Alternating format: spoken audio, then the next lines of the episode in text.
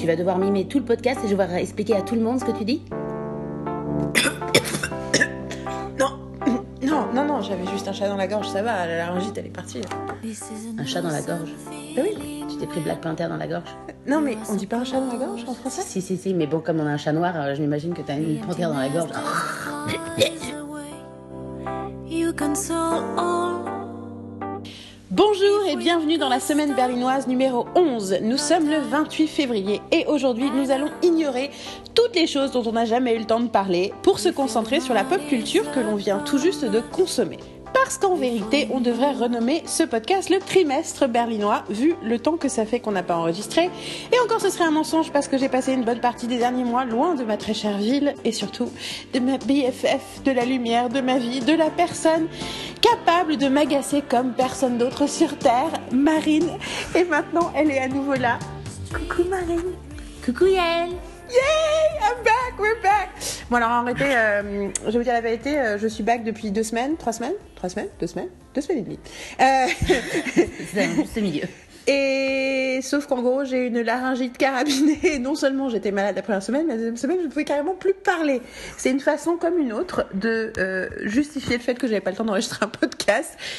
Techniquement, j'aurais dû en profiter pour monter des podcasts et les mettre en ligne. Et en fait, j'ai fait qu'un seul. Oui, bon. déjà, t'as déjà fait un seul. Elle était franchement pas en forme. Non, ça, j'étais pas brillante. et bien voilà, je suis à nouveau réveillée, euh, à nouveau euh, pimpante. Et donc, nous allons aujourd'hui euh, refaire semblant qu'on fait une semaine berlinoise normale. Sauf qu'en réalité, on a beaucoup trop de choses euh, à raconter, donc ça va être trop long. Et puis surtout, on va parler de trucs euh, qu'on a fait depuis des semaines et des semaines. Puis du coup, on n'aura pas le temps vraiment de raconter euh, des trucs de Berlin, comme la bouffe. euh, c'est le petit, le petit bout de grattement que- qui te fait tourner la tête. Oui, oui, c'est toi qui te grattais. Oui, c'est mon ongle contre mon jean. Je croyais que le chat, je croyais qu'il y avait C'est une mes griffes à panthère. moi.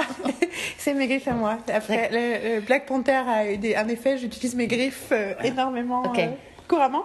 Alors, avant toute chose, un tout petit peu de housekeeping, c'est l'épisode numéro 11. J'ai- J'en ai marre de ne pas publier les trucs à temps, du coup, euh, je pense que je vais le mettre en ligne dans quelques jours, voire demain. Ce qui est donc possible que vous n'ayez pas encore écouté l'épisode 9 ou 10 qui sont enregistrés, qui ont été enregistrés en novembre. Que je vais finir par ressortir un jour, au moins des highlights, parce que c'est là qu'on a eu le débat sur Justice League, qui est quand même vachement intéressant.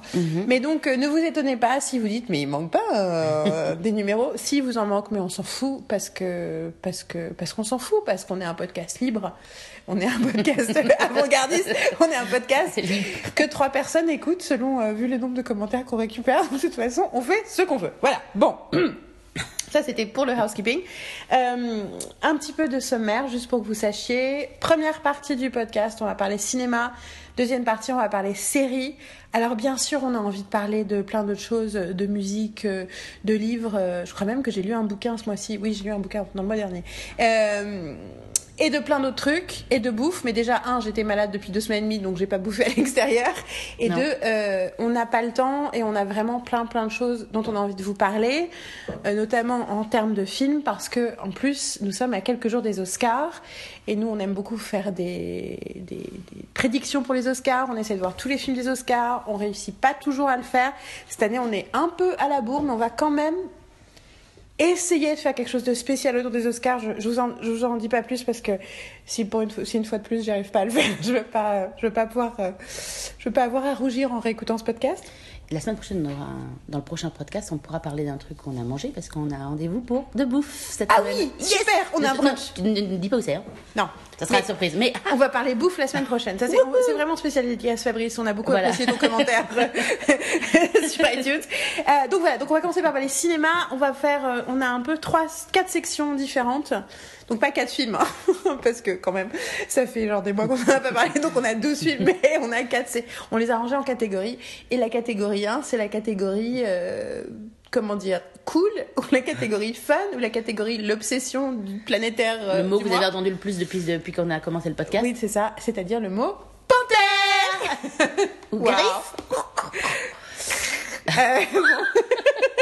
je viens d'imiter la panthère, vous avez raté ça. Marine, tu devrais prendre des photos quand je fais ce genre de grimace. Euh, nous allons donc, chapitre 1, cinéma, donc grand A, cinéma. Non, alors, attends, c'est quoi C'est grand A, cinéma. Grand 1, Black Enfin, fun Black Panther. Oui, parce que c'est ça dans le grand, il n'y a qu'un seul film. Petit A, Black Panther, petit B, Black Panther, petit C, Black Panther. en gros, Black Panther. Alors, avant que j'en parle, donc juste pour euh, rappeler aux gens qui savent pas ce que c'est que Black Panther, c'est le 18e film parce qu'apparemment l'Incredible Hulk, il le compte comme un film du Marvel Cinematic Universe, que je trouve un peu un scandale. Lequel? Le Hulk de... Ah, le 2008. de Le Terrier. 2008 C'est Ouais. 2008, ouais, c'est 2009. 2009. Enfin, celui de Le Terrier avec Edward Norton, il compte, il compte comme un, comme Ah un ouais, film ouais, du. Marvel Cinematic Universe. Je, du, moi, je suis pas d'accord. Du coup, Black Panther, c'est le 17 e je trouve ça Je plus crois cool. que, pour être honnête, je crois que je l'ai pas vu. Eh ben, moi, je l'ai vu. Et je- c'est pour te dire. Je l'ai surtout. je n'ai pas regardé. Je ne suis bien C'est avec Liv Tyler. Oui, oui, non, je vois très bien. Mais c'était moins pire que ce que les gens avaient dit. Hein. Tu sais que j'ai rencontré le, le réalisateur à Comic Con et j'ai pas compris que c'était lui pendant les trois jours où j'étais euh, à côté de lui. J'ai pas compris que c'était le mec qui avait fait Hulk. Je dis, ah tiens, il y a un Français qui connaît les Américains, c'est rigolo pour une fois. Euh, et oui, oui, il a réalisé Hulk. Pff, Il est très gentil, d'ailleurs. Euh, donc, à Comic Con, je suis traductrice, donc je m'intéresse aux, aux anglophones, pas aux enfants. Bon, passons. Tout ça pour dire que euh, euh, c'est le 17e film du Marvel Cinematic Universe, selon mon calcul. Euh, c'est réalisé par Ryan Coogler, qui a réalisé Fruitvale Station et Creed. Les deux avec Michael B. Jordan, qui dans ce film-ci joue un second rôle, enfin un second rôle, joue l'antagoniste et pas le héros. Euh, C'était très attendu parce que Ryan Coogler se pose beaucoup de questions sur la condition noire dans son cinéma, notamment Fruitvale Station. Euh, Je vous conseille de le voir là-dessus. Il y a des gens qui aiment pas euh, en France. Moi, j'adore ce film et c'est tiré d'un fait divers sur un mec qui s'est fait fait tirer dessus et qui est mort. Juste sans aucune raison parce qu'il y avait une altercation dans un métro le jour de l'an à, San, côté de San Francisco et bah, vers Auckland qui est là d'où vient Ryan Coogler et qui est là d'où viennent les Black Panthers, la vraie organisation des Black Panthers, qui était euh, un groupe activiste nord-américain euh, qui s'est créé en 1966, au même moment où le comic s'est créé, mais pas sans que ce soit lié l'un à l'autre. C'est quand même complètement hallucinant, à tel point qu'il- que à l'époque Marvel a essayé de changer le nom de Black Panther en Black Leopard pour essayer de se dissocier du mouvement politique. Ironiquement, ça n'a jamais pris. Bon, on y, reviendra après, mais donc euh, voilà, donc c'est pas inintéressant que le réalisateur vienne de Auckland, qui parle de ces questions-là, bien que Black Panther au départ, le héros il vient d'Afrique. C'est pas euh, pas un héros euh, qui vient qui est afro-américain. Donc voilà, ce film était très très très très très attendu. Il a explosé tous les scores, tous les records qui existaient pour le mois de février. Il est en train d'exploser des records, enfin tous les records qui existent en général. Ce qui est particulièrement remarquable parce que euh, la plupart du cast est noir et c'est très très rare qu'un film avec pratiquement que des noirs à l'affiche fasse autant d'argent. Et voilà, il y a plein de discussions sur le fait que quelque part on aurait dit bah au moins celui-là, ce film avec des noirs, on va, les gens vont le voir parce que c'est un Marvel et en même temps c'est un des Marvel qui a le plus de succès. Il y a deux blancs, non? Il y a deux blancs, ouais. Il y a euh, Enfin, personnages, qui euh, sont tous les deux dans les dans, Parce que t'as dans des- Lord of the Rings. T'as des, t'as des figurants qui sont, qui sont blancs. Mais euh, j'ai lu une blague sur Twitter qui fait ah les deux mecs, les deux blancs sont des sont des mecs qui étaient dans The Hobbit et dans enfin dans il était dans quoi? Andy Serkis il joue quoi dans The Hobbit? Bon, s'il te plaît, bon, passons. Eh ben, il joue Gollum, bien sûr. Je suis con. C'est comme ça qu'il est devenu connu. Euh, Gollum et Martin Freeman qui jouent euh, Frodo. Euh, Frodo. Bil- Bol- Bil- Bilbao. J'ai. Bilbo. Bilbo. Bilbo, ouais. Bilbao. Et, et donc la, la blague c'était ce sont les Tolkien Whites. C'est connu des Token Whites. Ça me beaucoup. Euh, Ok. donc voilà, en gros, c'est un film avec énormément de pression, énormément d'attentes. Nous aussi, on l'attendait depuis très longtemps. Le personnage de Black Panther a été présenté dans Civil War. Moi, j'avais déjà été fan de sa présentation. Donc voilà, c'est pas n'importe quel film qui arrive n'importe quand. Maintenant que j'ai bien euh, mis euh, en place le truc, Marine, que Oui. penses-tu de Black Panther? Qu'est-ce que je pense de Black Panther? Bah donc, J'ai beaucoup aimé Black Panther. Je devais retourner le voir une deuxième fois pour me faire une, une opinion un peu plus. euh, pour clarifier mon opinion surtout. Et en fait, j'ai pas eu le temps parce qu'on devait retourner. euh, quand est-ce qu'on devait retourner? J'ai beaucoup travaillé donc j'ai pas pu retourner le voir. Donc Oui, il allait sinon, retourner le voir toute seule donc j'ai pas vu une deuxième fois. Donc je vais me baser sur ce que j'en ai vu. euh, ce que j'ai pu lire aussi après. Euh, Qu'est-ce que donc donc donc non j'ai vraiment beaucoup aimé, mais j'ai slash adoré. Euh, Euh, L'univers est magnifique. Euh, j'ai adoré, j'ai adoré les, nanas de- dedans. Enfin, vraiment le pouvoir féminin est hallucinant. Qu'est-ce que j'ai, je sais même pas comment. Il y a tellement de choses à dire par rapport à ce film en fait que c'est, difficile de juste de le de, réduire, de réduire et juste de faire un petit de te dire de dire juste ah bah j'ai aimé ça ça ça j'ai tout aimé sur le film en fait il y a tellement tellement de choses je veux dire là euh, je voulais le revoir et surtout je voulais en parler moi avec des hum, des, des, des blacks en fait tout simplement vu que je suis entourée de, de, de toute la culture black vu que je travaille dans un restaurant euh, Jamaïcain. jamaïcain et que euh, et il n'y a pas que des jamaïcains qui viennent hein, il y a aussi des africains et il y a plein de je voulais vraiment parler avec eux et, euh, et en gros euh, et j'ai pas eu le temps parce que tous ces gens-là ne l'ont pas vu.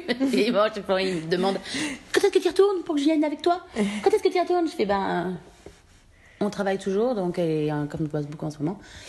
Et euh, donc, euh, parce que j'aimerais savoir si justement tous ces. euh, s'il n'y a pas de clichés, si, si, si, si toute la culture est, est respectée par rapport à, enfin, à plein de choses. Parce que bon. Euh, je vais vous dire un truc, je suis blanche, même si je connais pas mal de choses à la culture africaine et, euh, et à la culture black, tout simplement. Euh, j'ai pas envie de dire de conneries, parce que je respecte trop euh, ben, la culture black et, et les gens que je connais par rapport à tout ça, donc j'ai pas, enfin, j'ai juste pas envie de dire de conneries. Quoi. Ouais. Et, Mais moi, je suis, je suis d'accord. Moi, j'ai, moi, je- je- j'ai, beaucoup lu et vu de- sur le retour afro-américain. J'avoue que je suis curieuse du retour africain. mm, mm. Et du coup, euh, afro-européen, quoi. Euh, Enfin, tous les Africains qui sont. euh, des gens d'origine africaine qui sont en, Europe aussi, parce que c'est pas le même. Parce que quelque part, c'est quand même fait. Enfin, c'est- fait par un afro-américain et c'est. Enfin, on va en parler, mais tout, le truc autour de l'afrofuturisme, c'est un truc très américain.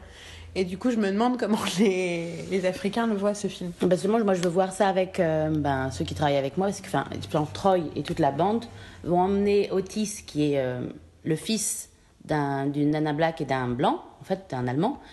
Et il a 6 ans. Et ils veulent l'emmener voir, ils vont être 10, euh, genre 10 grands blacks, machin, à l'amener dans un cinéma, tu sais, genre. euh, la mère est pas trop d'accord pour qu'elle voir Black Panther, parce qu'elle a peur que ce soit violent, et ils ont dit non, c'est à partir de 6 ans, et puis c'est important pour lui. Donc ils ont réussi à, à bouger le truc, et ils vont y aller, pas forcément, euh, là, dans, Et on deux peut, on semaines, se etc. cacher à l'arrière de la je- ça veux absolument savoir quand on va, parce que limite, je veux voir, parce que je, moi, je- sinon, can I be part of it? Qu'est-ce Oui, que je peux ça. rentrer, ouais, genre au milieu des, des 10, tu sais, genre. Et euh, tous les gens, vous, vous connaissez pas les noms, mais il y aura genre Quincy, euh, Oh. Troy, euh, Mandel, Mac, tous ces grands mecs, genre, qui ont des cultures un peu différentes, etc. Comme gay aussi. Euh, donc c'est c'est c'est un truc. En plus c'est des c'est des grands mecs assez assez costauds, tu sais, genre avec un petit cœur euh, tout tout. Enfin, c'est sensible. tout sensible et, et qui amène le, le le gamin de 6 ans euh, voir Black Panther. Et je veux je veux parler de Black Panther après avec eux quoi. C'est clair. Même si je sais que généralement je ne suis pas d'accord avec eux, mais justement ça peut Bah, ils vont un être truc. déçus, hein, parce que Ah c'est le problème, c'est ça, c'est que t'as... Enfin, ils vont être déçus. Tout le monde n'est pas... Mais pas- Mais il y a quand même ce côté de, de, de... Les attentes étaient tellement énormes autour de ce film qu'il y a... Alors, il y a des gens qui adorent de façon presque, moi, j'aime, je trouve pas assez spécifique. J'aimerais qu'ils rentrent plus dans les détails de pourquoi ils adorent, donc j'ai l'impression que c'est un peu une par facilité qu'ils adorent. Mhm. Et de l'autre côté, on va y revenir, il y a plein de gens que je trouve un peu tiédasse autour du film euh, par rapport à certains, certains sujets. J'ai l'impression, surtout en France, comme d'hab. Euh, c'est déjà impossible de dissocier le film de, de l'enthousiasme et du bonheur que ça a provoqué aux États-Unis. Mhm. Il y a de- le- la vidéo de la troupe de danse qui sortait, qui commence à danser, les gens qui sont allés avec leur tambour. T'as les images aux États-Unis des ouais, gens qui vu. sont allés Ouais. au, au viewing avec des tambours africains et tout. Bon voilà, euh, les blancs qui sont là, euh, on va peut-être, euh, peut-être qu'on n'est pas, c'est peut-être pas bien d'y aller le premier week-end, on veut les laisser tranquilles, euh, profiter du truc. tu vois, typiquement les nanas qui avaient envie d'aller voir Wonder Woman avec que des femmes dans la salle, euh, ouais. sont, vont être celles, ceux, qui vont dire, bah on veut laisser euh, les gens noirs profiter de leur, euh, de leur moment. Alors je trouve ça, je trouve ça assez rigolo parce que je comprends. Et en même temps, euh, moi, ce que, moi, ce que je veux, c'est que le plus de mecs possible voient Wonder Woman et adorent. Et donc, c'est un peu pareil pour Black Panther. Euh, Il y a quand même déjà plein de gens qui ont vu les choses de façon. euh, Enfin, de, de conversations folles qui sont sorties quand même parce que, à, à cause de la puissance de ce film. Donc, on- du coup, moi, je vais parler d'un. mon point de vue sur le film. Euh, Moi, j'aime énormément ce film aussi, mais c'est comme tous les blockbusters. J'ai j'ai besoin de le digérer. Ce qui est sûr, c'est qu'en fait, c'est il y a vraiment quelque chose d'assez puissant. C'est le genre de film où l'univers du film est tellement fort que j'ai dans les critiques que j'ai vues, les gens qui sont un peu tièdes sur le film, il y a quand même cette idée de j'ai adoré l'univers, j'ai adoré Wakanda, j'ai adoré les costumes, les décors, machin. Ouais, je suis pas sûre d'avoir adoré le film. Et ça, c'est quand même très très fort d'avoir réussi à créer un truc aussi puissant, un univers aussi puissant, que t'es fan de l'univers, sans avoir vraiment. euh, Alors, bon, déjà, je pense qu'il se trompe parce que si le film avait pas été bon, il serait pas. Enfin, tu vois, il y a une Non, espèce non, de truc clair. un peu absurde.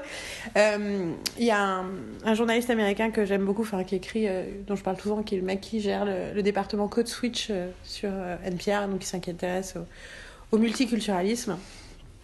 Et qui, lui, il l'attendait depuis des, des, des- des années, ce film.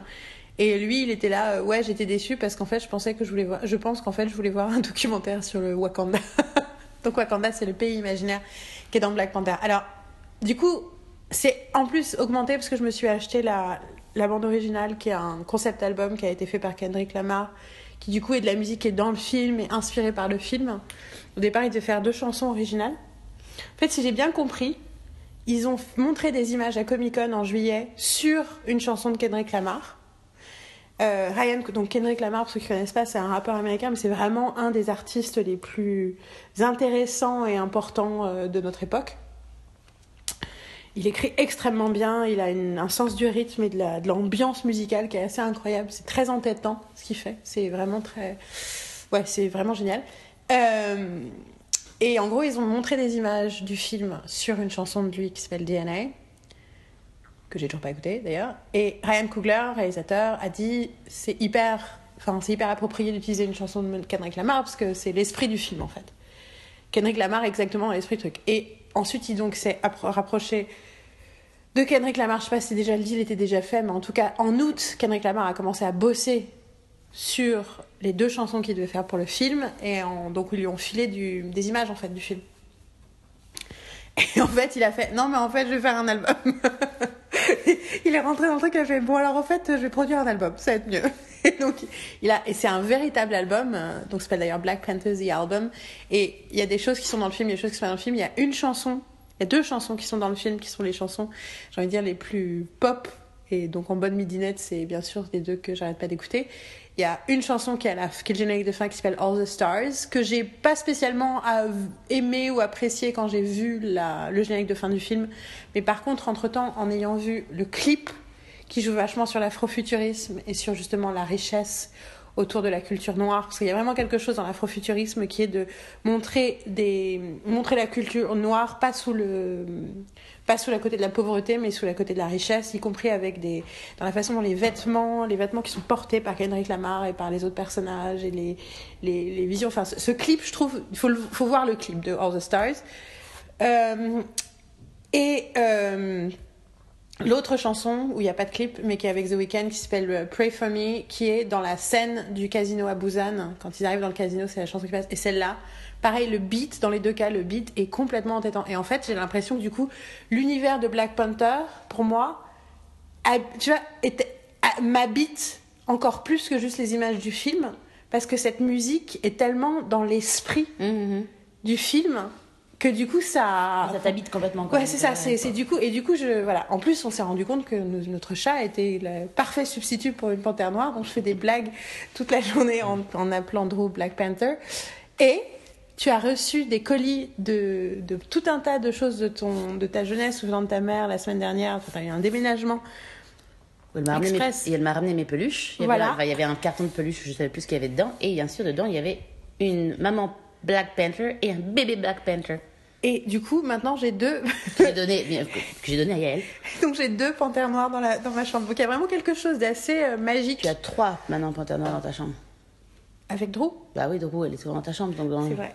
Maintenant, c'est bizarre parce qu'avant, quand Drew était pas là, enfin, elle regardait, elle voyait un pullover noir, elle s'imaginait que c'était que c'était euh, Drew en fait. Mais en fait, maintenant, euh, il y a des- effectivement, il y a- a des plantaires partout.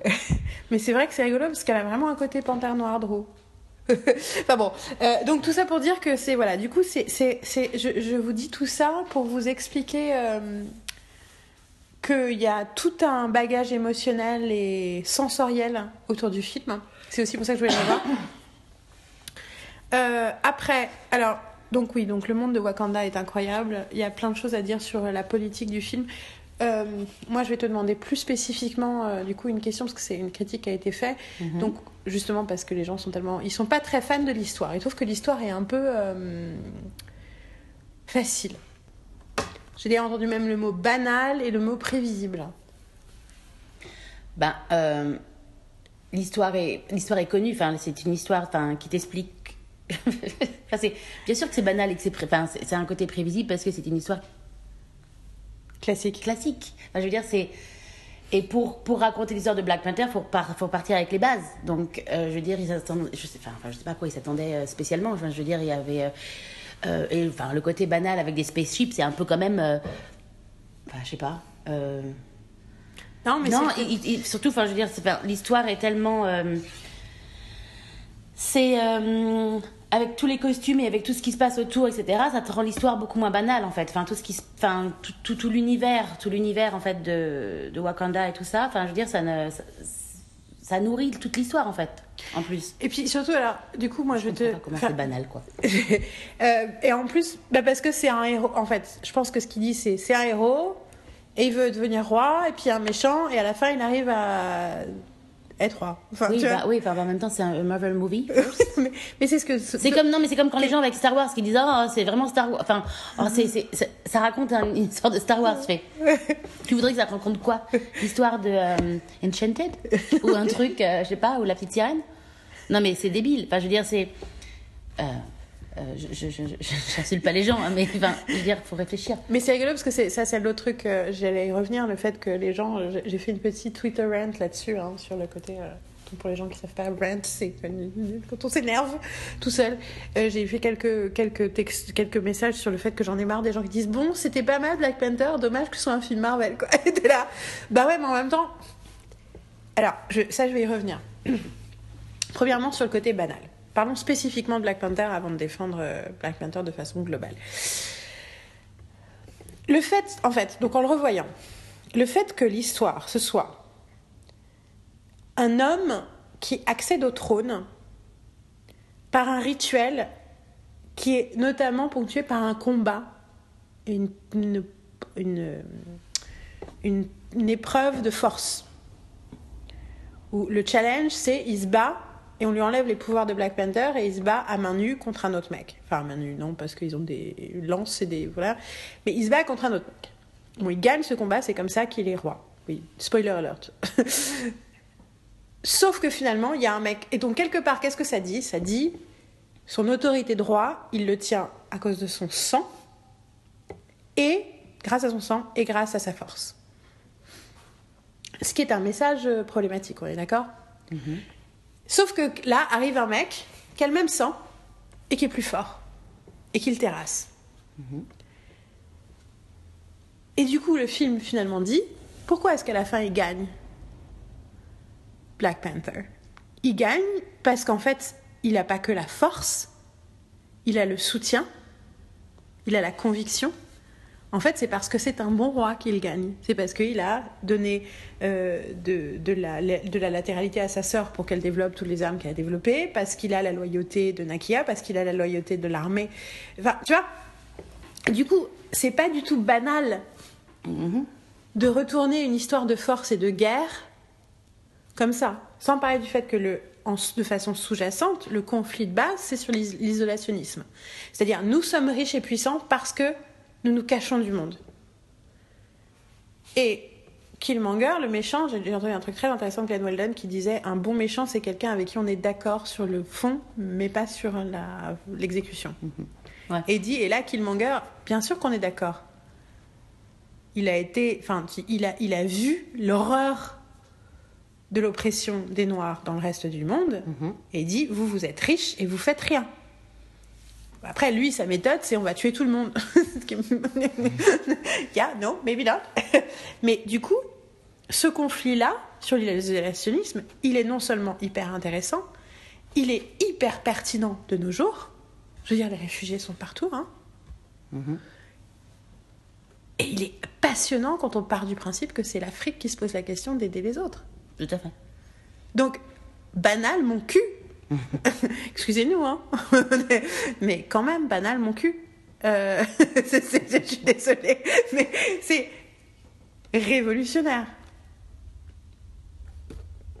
Tu es d'accord? Oui, oui, oui, je suis d'accord, oui, oui. Oui, oui, je- je- j'analyse, enfin, je, Tu réfléchis je à... réfléchis à tout ce, que, tout ce que tu me dis là. Je me nourris de tes paroles. Et à côté de ça, t'as l'histoire d'amour. Et c'est que parce que j'ai vu Lupita Nyong'o en parler directement, que dès le départ, ils avaient parlé du fait qu'ils voulaient pas une histoire d'amour traditionnelle. C'est vraiment pas une histoire d'amour traditionnelle. L'enjeu n'est pas est-ce qu'elle m'aime, est-ce qu'elle m'aime bien, est-ce qu'elle veut coucher. Ils s'aiment dès le début. La question, c'est est-ce que je veux sacrifier ma vie pour être ta reine? Parce qu'en plus, j'aime bien, parce qu'il y, a quand même le- il y a quand même le moment, donc la, une premières fois où ils se parlent tous les deux, une fois qu'il est devenu roi, où il lui demande de rester, et elle lui dit qu'elle a, a trouvé sa vocation et qu'elle veut aider les gens à l'extérieur de Wakanda. Et à un moment, il lui fait, euh, elle, elle lui dit, euh, enfin, elle, est hyper, elle lui dit un truc, et lui dit, t'es, si t'étais moins têtue, tu ferais vraiment une excellente reine. Et elle dit, c'est parce que je suis têtue que je ferais une excellente reine. Et il la regarde et elle fait, si je voulais être reine. Mais du coup, ça veut dire que le, Ouais, ouais. le- le mariage et le fait qu'elle devienne reine n'est même pas. Enfin, tu vois, c'est totalement elle, son choix à elle. Hum, hum, hum, tout à fait. Et il n'y a aucun ego de sa part à lui. C'est hallucinant quand même. Et à tout moment, il a besoin. Et tu vois, le fait même qu'il arrive, qu'il aille la chercher au milieu d'une mission pour qu'elle vienne, qu'elle soit là le- pour le couronnement. Enfin, tu vois, l'idée de j'ai besoin de ton soutien, quel que soit le truc. euh, Enfin, tu vois. Et, euh, et que finalement, à la fin, d'ailleurs, c'est comme ça qu'il. Dans, l'arc du film, elle, elle a découvert à quel point elle tenait à lui et du coup, qu'elle veut vraiment pas. qu'elle- en fait, qu'elle a vraiment envie de rester d'une certaine façon. Et lui, il trouve le moyen de lui donner la latérité de, de, faire ce qu'elle a envie de faire. Quoi. Et, euh, mais c'est totalement euh, différent, en fait. Mhm. C'est, sans, parler des, putain, des personnages féminins en général, quoi, qui sont dans ce film, qui sont complètement hallucinants. Tous les personnages sont des surprenants, en fait. Mhm, mhm. Mais il y a un côté très moderne, en fait. Et en même temps, très africains. Mhm. Oui, c'est pour ça que c'est bien en plus. Oui, ça, tu sens que le, la dynamisme, le, le dynamique des pouvoirs euh, genrés en Afrique n'est pas la même. Euh, et euh, y compris aussi dans le truc génial à la fin avec, euh, avec le rhinocéros, là. et le fait que, donc, déjà, le rhinocéros, c'est tellement génial comme image quand il lui lèche le, le visage. T'as l'impression qu'elle va sacrifier pour protéger l'autre, mais en fait, non, elle sacrifie pas du tout. Elle sait très bien que le rhinocéros, il va, il va s'arrêter. Et ce truc de. euh, Spoiler alert. et ce truc de, de du mec qui dit du coup euh, quoi tu me tuerais pour machin elle fait pour le Wakanda mais sans hésiter quoi et, le fait aussi qu'il se mette à genoux qu'il jette, à genoux qu'il jette son arme et que tout le monde Mhm. nat- tout de suite ouais. il y a quelque chose de, de, de- ouais il y a, il y a un- il y a un respect euh, pour l'humain en fait qui est hyper fort dans ce film Euh, donc, donc voilà, donc je trouve pas ça banal du tout. Voilà, c'était pour dire. Je pense que c'était clair. Et euh, non, et puis le rapport de la confiance aussi. Euh, Il y a quelque chose sur le fait les gens qui se font confiance, la façon dont ils font confiance à Martin Freeman, la façon dont ils, ils, ils vont, ils vont naturellement vers celui, les, enfin, le, la cinquième tribu qui était la tribu ennemie, ils vont naturellement la voir pour lui donner la puissance. Tu vois ce que je veux dire? On n'est pas sur des systèmes de paranoïa en fait. Non, non, non, non, mais il y a un respect complètement dû, euh, dû à la euh, législation, n'importe quoi. Euh, Tradition, hiérarchie? ouais, ouais, hiérarchie, tradition, ouais, c'est tout ça. Enfin, quand l'autre, justement, il pose son arme par terre, tout le monde le suit parce que c'est c'est le chef et il se pose pas la question de savoir, euh, Ouais, alors que. euh, de se rebeller ou, que- ou quoi que ce soit. Ils suivent le, le chef. Non, il y a le. oh, comment Un autre mot, c'est pas grave, ça viendra, ça me reviendra. Le leader. Leader, ouais, c'est ça. Et qu'est-ce que t'as pensé des acteurs? Euh, ah bah, ils sont tous géniaux. Tous géniaux. Euh, bon, bah. Euh, euh, Jordan, Michael B. Jordan, il est absolument, enfin, absolument génial. Je- j'ai- j'ai- moi, j'ai toujours, toujours une préférence pour les méchants, de toute façon. Euh, Il y a un truc euh, plus. Il est très perturbant, mais en même temps, tu. Enfin. euh, Non, mais perturbant parce qu'il est vachement bon et du coup, t'es là. Ah, I hate you, I love you, I hate you, I love you. Ah ok. You're so violent. Please go see a therapist. Moi, j'avais envie qu'il aille voir un Ok, psy pour qu'il non, je pensais pas exactement ça. Ça, c'est ta conception du truc. ok. Je... Can I hug you? Non, non, non, il est, il est, il est, il est, il est, il est, il est génialissime. euh, et euh, c'est pas surprenant parce que enfin, l'acteur est génialissime, tout simplement. Depuis euh, qu'on l'a aimé euh, dans Friday Night Lights. Euh, Parce qu'elle était dans The Wire, mais je me souviens pas de lui. oui, oui, The Wire, euh, vu que j'ai j'ai- Oui, oui. j'ai honte, moi j'ai pas regardé. faut que je regarde, c'est prévu, mais bon, il faut le temps. Euh, et euh, non, tous les autres acteurs, euh, comment elle s'appelle? Lupita Lupita Nyong'o, oui. Ouais, ouais, ouais. Et, et est magnifique. Elle, genre, elle rayonne, etc. Oui, elle a pris un peu. Oui, oui, elle, est, elle a reperdu. Hein. Elle a vraiment pris un peu des joues pour le film. hein. Ouais, ouais. Et après, il y a Danaï. Gurira, elle est absolument génialissime. Ah. Parce qu'en plus, euh, moi, cette scène avec la, la- avec la, La perruque. la perruque, elle est absolument géniale.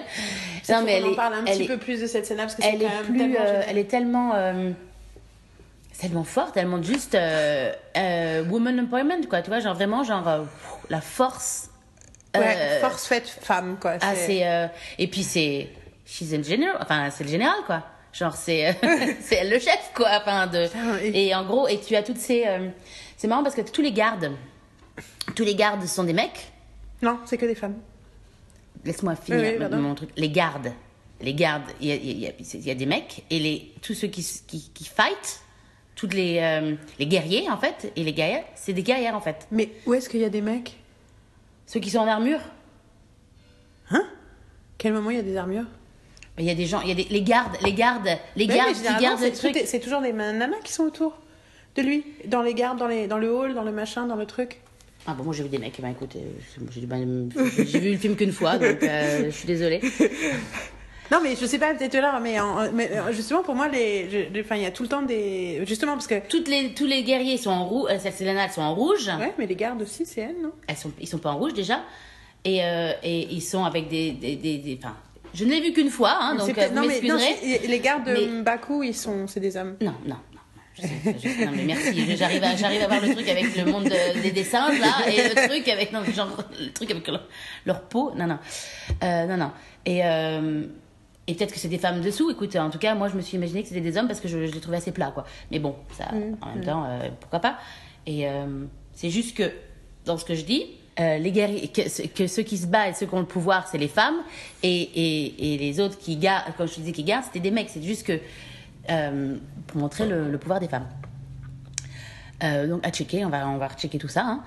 En fait, Euh, c'est un des trucs de la, de la, de la version. Enfin, je crois pas. Je crois que ça a toujours été l'armée a toujours été entièrement féminine de Wakanda, mais dans la version de Ta-Nehisi Coates, c'est là qu'elles sont, qu'elles sont visuellement comme ça, avec les, les la, la tête rasée, Mm. Ouais, ouais, ouais, les non, tatouages non. sur la tête, c'est Non, tout à fait, tout à fait, mais ça, ça, ça donne un, ça donne un, enfin, genre euh, de la force complètement. Et t'as, et t'as euh, euh, Laetitia Wright, euh, donc euh, Shuri, Shuri, Shuri, Shuri, ouais. c'est avec un H, hein, Shuri. ouais. Shuri qui est, qui est génialissime. Euh, qui a- en plus, le truc, c'est qu'elles ont pas, elles ont pas la- la- la- les langues dans leur poche, comme on dit, quoi. C'est ça, c'est ça, c'est ça la Elles l'expression ont pas leur française? langue dans, dans la poche. Oui. Langues, ouais. Je, je dis juste les langues dans leur poche parce qu'il Oui, y en a oui, c'est ça, oui, ça. Ça, fait, ça sonne juste bizarre. Mais euh, elle est, euh, elle sait ce qu'elle veut. Elle est. euh, Bah, elle fait un doigt d'honneur quand même dans la première scène où on la rencontre, quoi. Ouais, ouais, ouais. Non, non, mais elle est. puis- Genre, ok. Non, mais surtout, elle, tu vois, elle a cette. euh, Elle a un côté un peu frêle, tu vois. Elle est toute fine. euh, elle est jeune, enfin, euh, et puis c'est genre la grosse norme, quoi. Genre, c'est- genre, moi, je, c'est moi qui fais toutes les armes, etc. Et elle est, elle est génialissime. Et puis le rapport qu'elle a avec son frère est génial. Et puis surtout, tu sens par rapport à son, enfin, son frère, euh, donc Black Panther, je vais même oublier son nom parce que il est, il est très, T'Challa. Ouais, le truc c'est que je. Il est très bien, mais c'est pour moi une des personnes que je vois le moins dans le film. Je vois vachement plus les nanas, je vois vachement plus euh, Michael. euh, comment il s'appelle dedans? Killmonger. Killmonger. Il est, il est très bien, hein. Enfin, je. je, je mais. euh, Mais je pense que c'est. mais je, il y a quelque chose non, comme mais je ça pense sur que- le je pense- héros, le héros Tout à fait, qui mais le truc, c'est qu'il est là, il, fait très bien son, son boulot, etc. Mais c'est vrai que je, quand je pense à Black Panther, c'est pas la première image qui me vient, c'est pas lui, quoi. C'est pas cette Black Panther, c'est pas, en fait, c'est pas une Black Panther. Moi, c'est des nanas, quoi. C'est des, C'est vraiment un truc. Et puis c'est c'est le monde, c'est le. J'ai- En fait, moi j'ai une théorie sur euh, les gens qui sont déçus par l'histoire du, fi- du film, c'est parce qu'ils se trompent d'histoire, c'est parce que en fait le héros du film c'est pas Black Panther, C'est Wakanda? c'est Wakanda. C'est vraiment ça. Et quelque part il incarne Wakanda, une version de. Wakanda, mais il est, il est, il est finalement très neutre. Et euh, donc euh, l'acteur s'appelle Chadwick Boseman. Euh, moi j'avoue que je me suis posé des questions sur les accents quand même pendant tout le film en me disant euh, qui est africain? Et en fait Lupita Nyong'o et tu viens de dire son nom Dana et Dena Dana celle qui joue au Koye la chef de l'armée J'ai dit son nom, mais euh, maintenant tu viens, de, tu viens de prouver que je dois regarder IMDb. Thank you. Et d'avoir Dana Iguera. Dana Iguera euh, elle, elle elle vient euh, elle a des origines africaines directes aussi mais Chadwick Boseman il est il est clairement américain Letitia Wright elle est anglaise et Mais euh, c'est rigolo parce qu'il y a un truc, j'ai appris des tonnes de trucs sur les. Il y a le moment où elle lui montre, euh, tu sais, il elle lui montre ses nouvelles chaussures, c'est juste des semelles, il met ce truc, c'est les chaussures Oui, oui, oui, secrets. Et à un moment, il fait. Euh... Et à un moment, qu'à un moment, il regarde un truc et. Attends, c'est avant qu'elle lui donne les chaussures, où il montre un truc et il dit euh, What are those? Elle fait No, what you should ask is What are those? En regardant ses sandales. Et en fait. Il y a une vidéo, un Vine qui est devenu viral sur un mec qui parle avec un flic, un jeune black qui parle avec un flic aux États-Unis et le mec il a des chaussures particulières et il fait What are those? Et donc en fait c'est une euh, référence directe à ça. Ouais, Zimbabwe. Zimbabwe, voilà. Et du coup, euh, donc, euh, ouais, c'est- je pense que c'est Wakanda le, le personnage principal, et donc c'est pour ça aussi qu'on le ressent comme ça. Mais après, je le trouve génial, Chadwick Boseman, je le trouve très très beau déjà, soyons clairs. Et donc, alors, parlons un petit peu quand même de cette scène qui est quand même. Il y a- Tu trouves-tu pas beau dans, le... dans ce film, Dans ce film. c'est clair. ça t'a donné des sueurs froides pendant tout le film, c'est bien.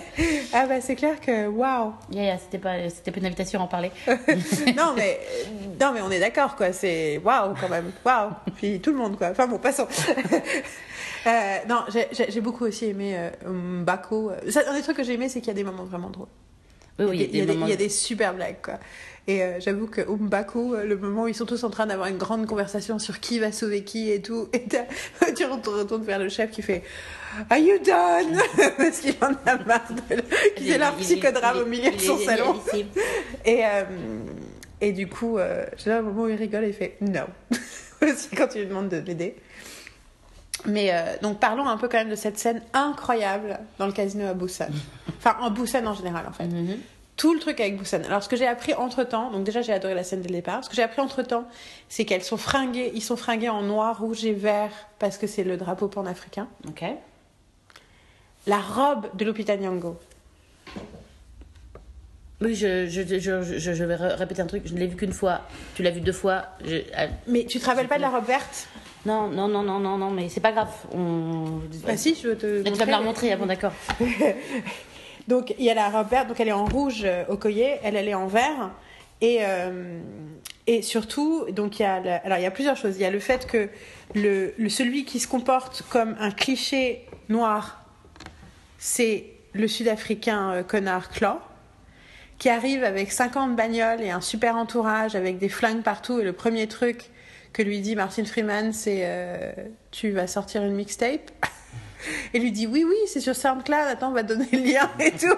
Donc en gros il est le cliché d'un rappeur. Alors qu'à côté t'as le roi africain qui est ultra classe ultra cool et tout. Et d'ailleurs la tête de Martin Freeman quand tu reconnais le Chadwick Boseman c'est mais j'avoue que le fait et en fait il continue la façon dont il est quand il monte dans la voiture après la course poursuite Claw il dit pourquoi il n'y a pas de musique? C'est bon c'est pas un enterrement et tout. Donc c'est un cliché de racaille euh, rappeur alors que c'est le plus blanc et le plus raciste de tous. Mhm. Euh, donc je trouve ça, ça j'ai trouvé ça génial. Et donc il y a ce fight quand même, donc dans le, donc il y a un, il y a un, il y a une vidéo où Kugler explique euh, des détails sur cette scène-là, sur la scène de fight et notamment au niveau de la gueule des, des, euh, merde j'ai pas la photo, ah, de la gueule des, des, des des fringues et qu'en fait euh, chaque fringue il y a des motifs à l'intérieur de la fringue qui sont là des fringues qui sont là euh, pour euh, montrer euh... voilà, tiens regarde tu vois c'est cette robe là Mhm, ok. elle est sublime Et tu vois, en fait, tout ça, c'est des motifs, c'est la modernisation de motifs classiques africains. Et lui aussi sur son truc. Et donc, euh, et donc là, c'est le drapeau. Et effectivement, euh, donc il y a le moment où t'as. Et en fait, le moment où elle balance sa, sa perruque, c'est une première chose. Mais ensuite, il y a un autre moment où tu as Lupita Nyong'o qui fout un mec par terre. Et dans le même plan, tu la vois attraper sa chaussure et donner un coup Ouais. comme dans Coco, avec sa chaussure sur le mec. Et à un moment, après, elle prend un flingue et tu la vois tirer vers le haut. Et en fait, la caméra suit la trajectoire du bras et arrive en haut. Et en fait, c'est une grue qu'ils ont fait, c'est pas du CGI. Et ils arrivent en haut pour, pour assister au moment où Okoye, elle est avec sa lance et elle. euh, et elle tape sur tout le monde. Et je trouve que, en fait, c'est rigolo parce qu'il y a des gens qui n'ont pas aimé les combats de ce, de ce film en disant qu'ils étaient trop brouillons et tout. Mais je pense que il y a quelque chose de très intéressant dans ce qu'il a. Enfin, je trouve qu'il a créé un truc différent en fait dans sa façon de filmer les, Mhm. les, les séquences. euh, Ouais, ouais, moi je trouve pas du tout que c'est brouillon.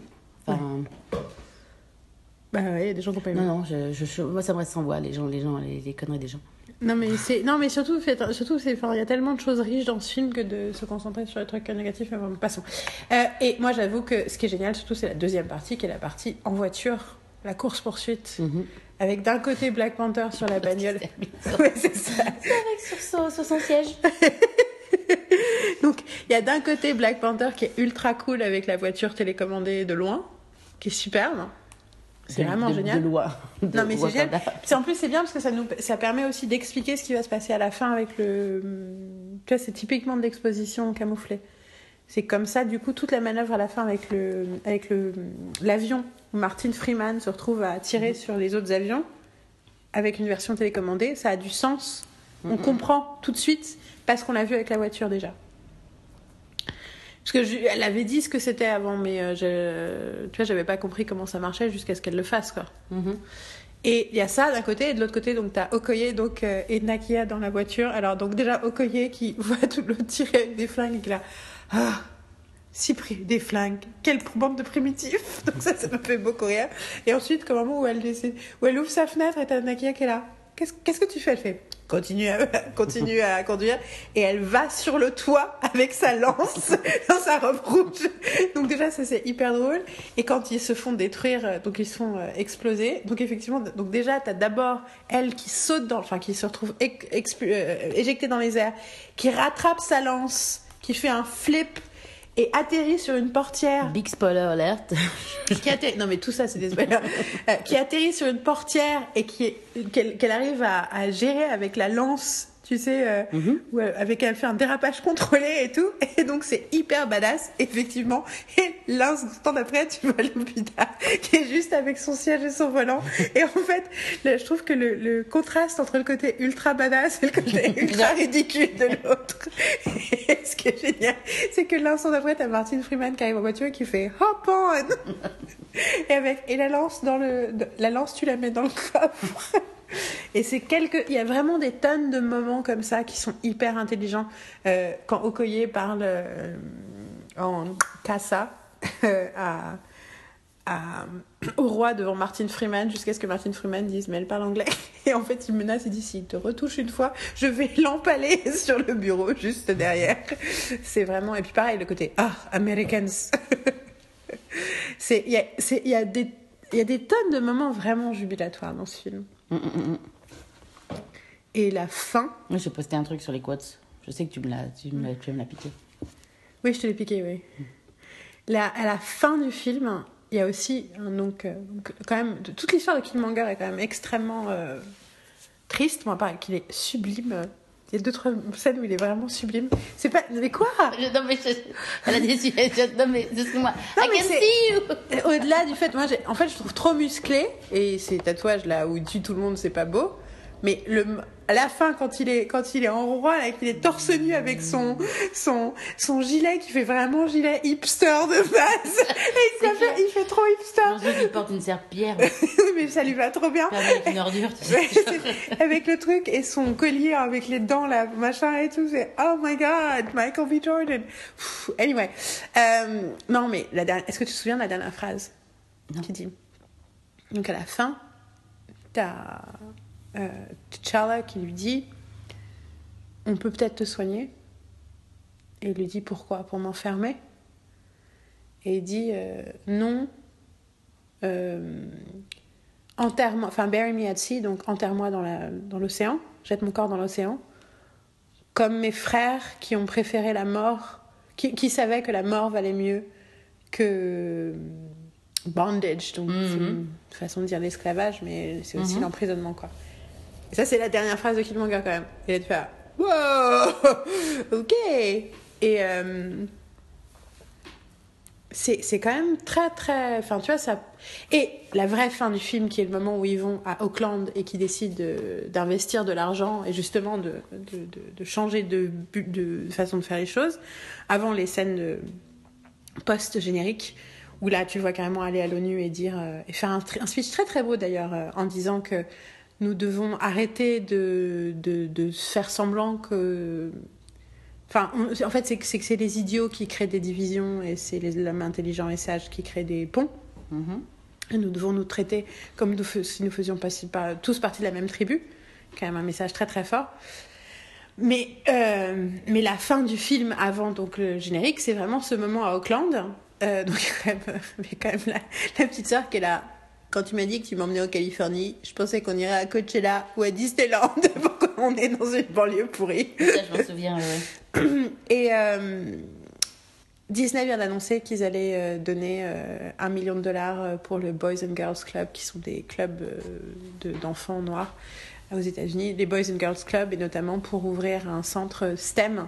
Donc STEM, c'est Science, Technology, Education, enfin, c'est les, trucs, c'est les trucs de tech en fait.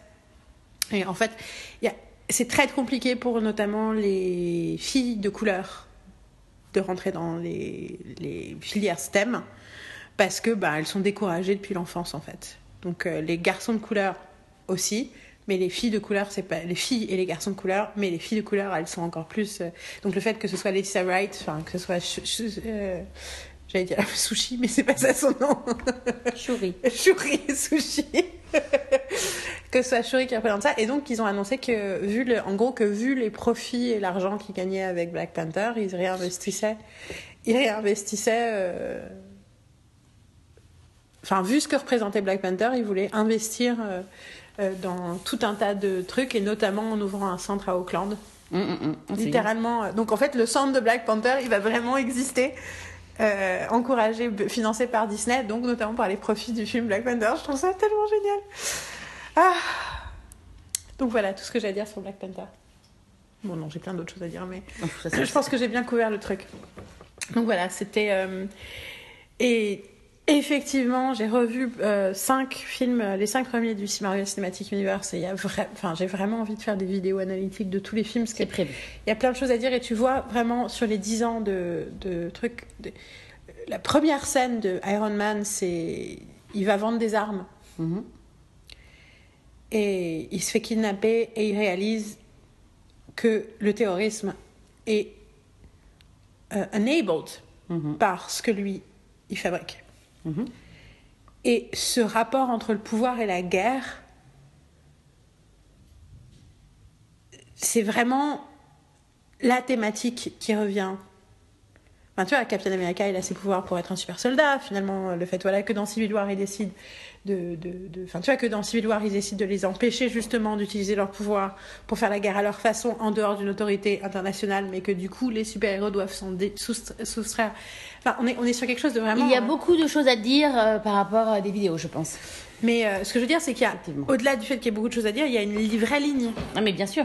Il y a une vraie ligne et je trouve ça très intéressant que le, la franchise qui a le plus de succès, qui fait le plus d'argent et qui est le plus vue dans le monde venant des États-Unis parle de la responsabilité du- d'un super pouvoir par rapport à, son, sa machine de guerre. tu vois ce que je veux dire? Le, le fait que les gens ne voient pas à quel point c'est hyper euh, puissant.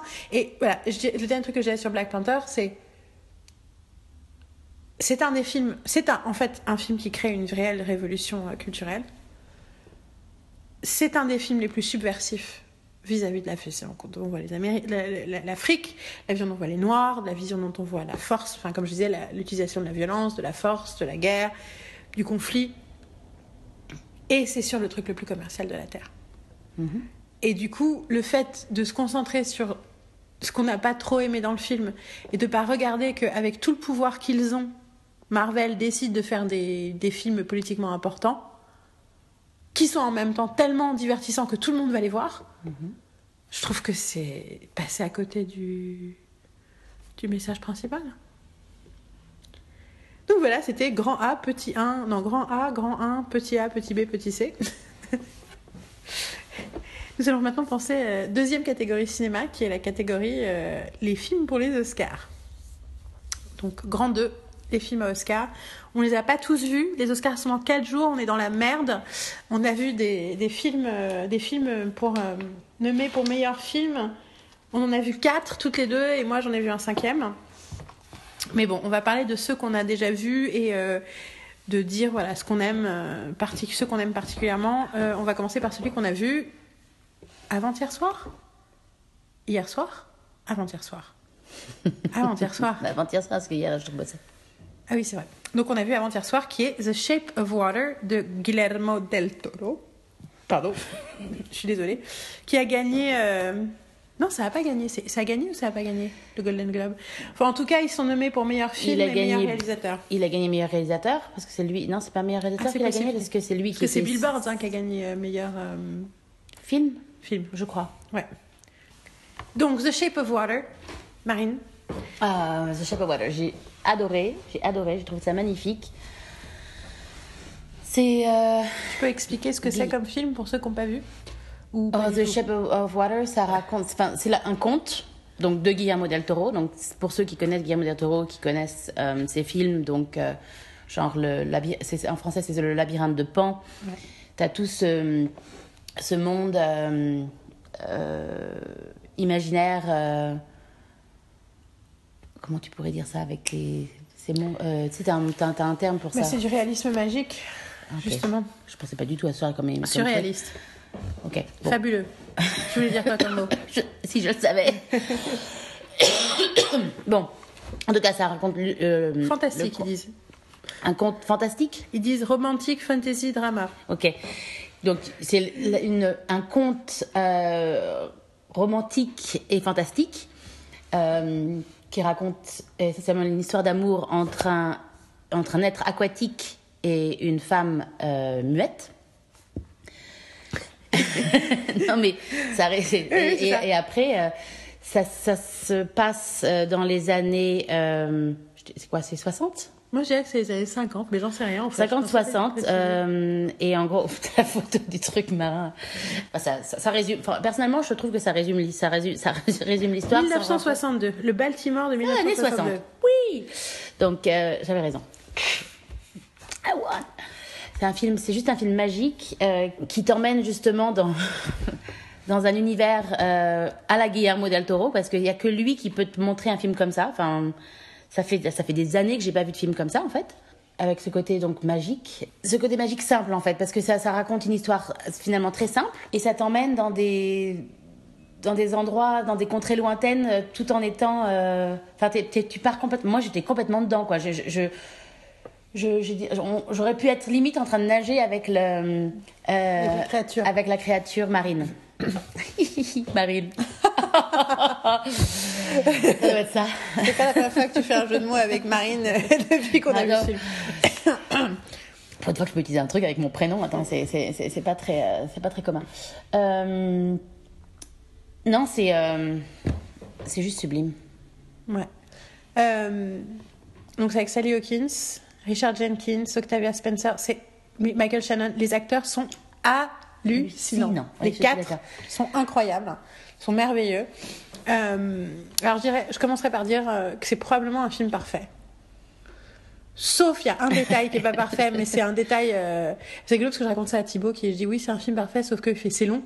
Je dis bah si c'était long ce serait pas un film parfait. Bah, tu vois du coup mon premier truc j'aurais pas dit c'est un film parfait. Euh, Il y a un détail qui est, qui est- c'est con parce que alors c'est con parce que c'est clairement pas un des trucs les plus importants. Moi ça m'a vraiment dérangé et je pense que ça a dérangé très peu de gens. Enfin, sauf une nation entière de personnes qui vont remarquer. Euh, je, vais, je, vais, je vais y arriver. Mais je, reproche souvent ça à des projets français de pas avoir euh, pensé à certaines choses et d'avoir euh, justement été.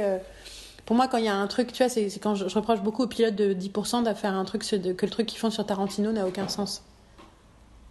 Le fait que Tarantino veuille forcer une nana à se faire du botox, c'est ça, me- ça, me- ça me sort de la série, quoi. Mm, mm, mm. Tu es censé être une série qui parle de cinéma et tu, fais, tu, tu choisis ça comme plot de premier épisode de tous les réalisateurs américains à apprendre pourquoi Tarantino, quoi? Mm. Et. euh,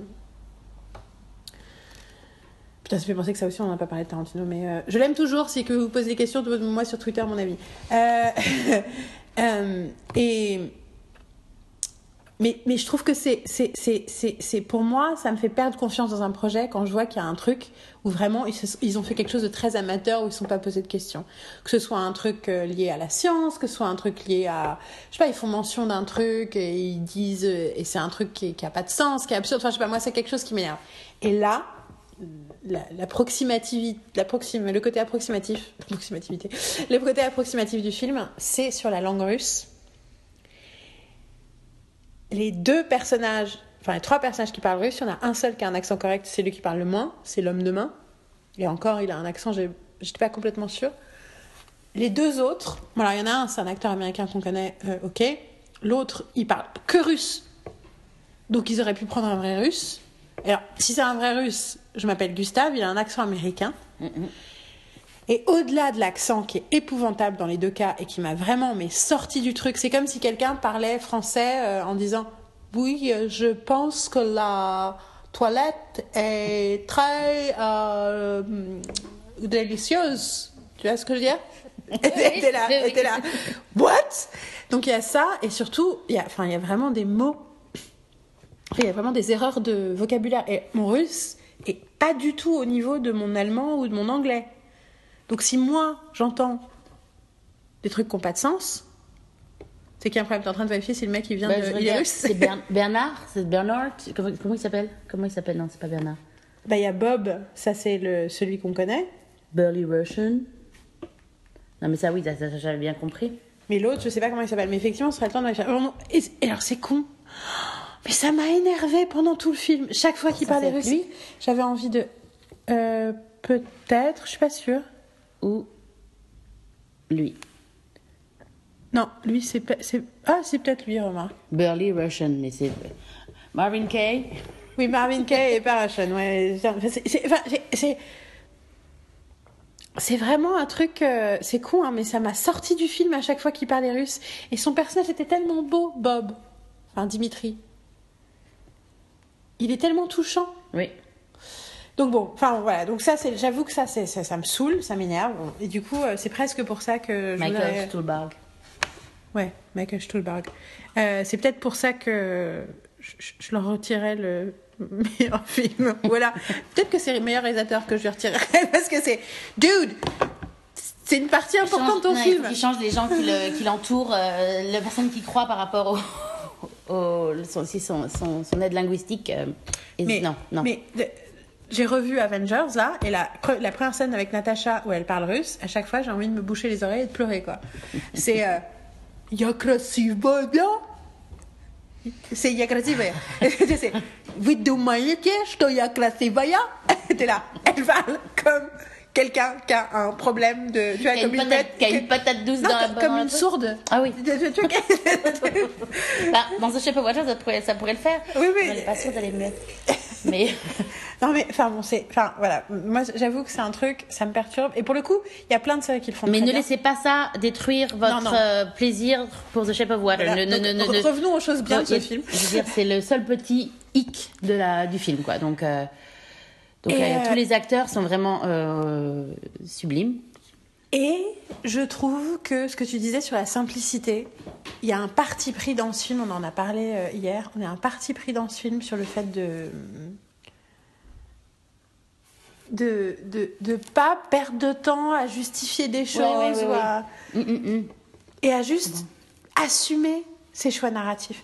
Et c'est rigolo parce que donc je te disais ça hier, euh, il y a un truc sur le fait que je de- chaque fois que j'entends quelqu'un dit ah mais là c'est pas crédible, mais ah pourquoi il se passe ça, mais pourquoi ils nous, pourquoi ils ont pas justifié que Ray elle sache se battre au sabre laser et pourquoi est-ce que Leia sait utiliser la force Bon, qui sont pour moi des arguments vaguement misogynes, même si c'est des nanas qui, le- qui les sortent, mais Cependant, il y a quelque chose qui me perturbe, perturbe tout le temps là-dedans, parce que, un, en- en- dans la- la- l'art et la science de l'écriture de scénario, il y a quelque chose quand même de sûr, c'est que c'est un code entre le spectateur et l'auteur, que tu montres quelque chose, et du coup, voilà, ça veut dire que c'est comme ça. Mhm. Tu montres que quelqu'un sait faire quelque chose, c'est une façon de dire. Voilà, c'est une caractéristique de ce personnage, il sait faire ça. Oui, t'as pas besoin de rajouter 5 minutes de, De de justification. backstory Non, parce en qu'il disant a- genre, oui, parce que alors quand il a eu 5 ans, il a fait ça, il a fait ça, il a fait ça. Sinon, le film, il dure déjà 6 heures. Et puis on se fait chier quand Et même. puis c'est genre, on en a rien à battre. Et là, tu vois, le fait qu'ils choisissent qu'elle ait jamais peur du- de la créature. Mhm. Que Octavia Spencer, enfin, les, les, les, la façon dont le personnage d'Octavia Spencer et le personnage de Michael Stuhlbarg, euh, monsieur, je parle pas russe, euh, comment ils, les décisions qu'ils prennent et comment ils les prennent et la vitesse à laquelle ils les prennent, je trouve ça génial. Le seul finalement qui a vraiment un moment de conflit et de changement de- d'opinion, c'est Richard Jenkins. Mhm. Et en même temps, je trouve ça très très beau parce que pour le coup, c'est le cœur du film. Mhm, tout à fait. Richard Jenkins, c'est celui. En fait, je en fait, il y a la norme et les autres dans ce film, comme dans le monde en général. Mais il y a ceux qui sont entre guillemets ceux qui sont dans la norme et dans la ce qui est acceptable et ce qui est socialement euh, bien, Mhm. et les autres. La muette, la black, la créature marine, le gay, euh, le- l'espion russe, enfin voilà, ça c'est les autres. Et quelque part, Richard Jenkins, c'est le seul qui regrette de pas être de l'autre côté, en fait, pendant tout le film. Mhm, mhm. Ouais. Et finalement, ce moment de, de, de, de décision euh, autour d'une tarte, j'essaie de... de pas faire trop de spoilers, oui, oui, tout à fait. c'est le moment où il bascule et il assume qui il est. Ouais, ouais. Et d'ailleurs, après, ce qui se passe avec Pandora, ça, voilà, on va pas spoiler, ça montre à quel point il a complètement, il assume complètement d'être passé de l'autre côté de la barrière. Je me disais, ah oui, c'est moi qui t'avais parlé de la, de la boîte de Pandora. Oui, oui, c'était Ouais. quand- ça c'était quand on parlait de quoi Déjà, c'était. Écoute, ça va nous revenir. C'est pas un truc par rapport à Buffy, ou le fait de parler de Buffy, ça faisait ouvrir la boîte de Pandore. Ah non, c'est ah non non non, c'était quand on c'était des engueulades personnelles. Oui, c'était pas de la pop culture. Bien sûr, elle C'était penser à Buffy di- directement. C'est bizarre. À cause de l'ail. On y On reviendra. plus tard. Ce sera notre côté bouffe. Ne détruis pas ma table, s'il te plaît. Mais euh, non, j'ai trouvé ça assez fabuleux. Enfin, et puis voilà, il y a plein de choses qu'on a adoré dans ce film. là. Visuellement, euh, Non, visuellement, c'est- c'est- enfin, la, tout le truc avec euh, avec toute la l'eau, scénographie est magnifique. Les les, euh, les les les Tu parlais, arches tu parlais du fait que Amélie Poulain avait, euh, traumatisé avait tout Hollywood. traumatisé tout Hollywood. et que- parce que c'est vrai que tu vois vraiment cette, euh, cet univers euh, avec les couleurs. Vert, hein, en plus. Le rouge, le rouge foncé, le vert. Et, euh, et ce. ah, Bon, après, c'est les années 60, donc aussi ça, ça explique le, le mobilier, ce genre de choses. Mais c'est. Et puis, cette, euh, c'est la, la luminosité, en fait. Ouais. La luminosité de cette. euh, Enfin, le fait que ce soit d'un cinéma, en plus. Euh, ça donne une certaine luminosité dans la.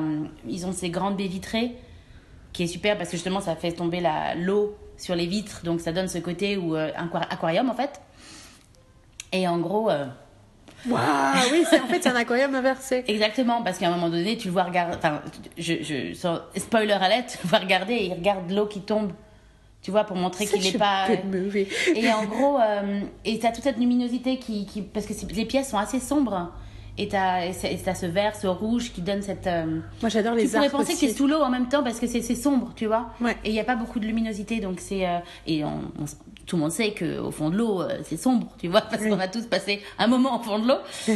Euh, mais justement cette, int- cette introduction pour montrer un peu comment c'est, en fait, enfin tu fais. c'est, rigolo parce que moi j'avais cette théorie en regardant la première fois, je me suis dit euh, en fait elle, on la voit, on voit l'appartement sous l'eau parce que c'est aussi étrange pour nous terriens que c'est pour un être marin de regarder hum, hum. l'appartement sans eau. Bah ouais. En fait, euh, Octavia, j'ai vu un petit bout d'interview d'Octavia Spencer où elle disait que la première scène c'était elle rêve d'être sous l'eau et j'ai fait ah oui c'est vrai oui c'est plus simple c'est plus simple plus que simple, moi ouais. moi j'étais là ah ouais il y a tout un truc Bah, qu'elle est un peu dans son, enfin, son élément. euh, ouais c'est l'eau c'est l'eau. l'eau. de toute façon, dès le début, ils, Ils nous font bien ils comprendre. nous font bien comprendre que le que l'eau est important. et que euh, On la et que voit, elle aime euh, et qu'elle aime l'eau parce qu'elle a enfin je vais sans je vais pas rencontrer enfin, rentrer dans les trucs mais c'est un petit truc il faut, faut faire attention à tout ce que tout ce qui est dit mais euh, non non et ça explique euh, toute euh, Toute son histoire. toute son histoire ouais. Et euh, il y a quelque chose a de très. Et elle habite, elle habite au-dessus d'un cinéma. Et Octavia Spencer disait dans un truc justement que c'est une déclaration d'amour au cinéma. Ah, mais c'est clair mais euh, mais après la scène où t'as l'eau qui tombe dans le cinéma c'est génial aussi C'est euh, ah non mais c'est juste rien que d'en parler, ça donne ça te- moi ça me ça me ça me ça m'émeut, ça me j'ai limite j'ai la ça me donne la chair de poule, c'est vraiment le film qui te qui te tellement touche entièrement quoi. Je veux dire euh, et puis euh, et puis justement la- cette cette scène d'ouverture le fait justement de te montrer cet aquari- aquarium, on va dire, euh, qui n'est pas un aquarium, c'est juste pour éviter les gros spoilers, te fait rentrer directement dans le film en fait. Enfin, Ouais. c'est, enfin, moi je suis rentrée. Immédiatement, moi aussi. Non, mais après cette scène d'introduction où tu la vois se réveiller, ce qu'elle fait le matin et tout, c'est. Y compris Ah, se masturber, ce que je trouve tellement ah, génial. c'est super bien fait, c'est génial. je trouve ça génial qu'elle Non, mais c'est, que- ce que je disais, c'est que le, euh, même la, la nudité euh, est montrée d'une façon simple et naturelle. Donc c'est pas, euh, à part cette scène de sein qui est, oui, effectivement, qui nous. Qui, Avec Michael, qui- la femme de Michael Shannon, Mais, mais qui s'avérait être mais Frankie te Drake. montre, mais qui te montre, qui te montre juste un corps humain, quoi. Qui te montre pas euh, sur la nudité pour la nudité. Genre t'as des scènes de masturbation où tu, en gros, tu, il te montre pas un gros plan de la, de la, enfin.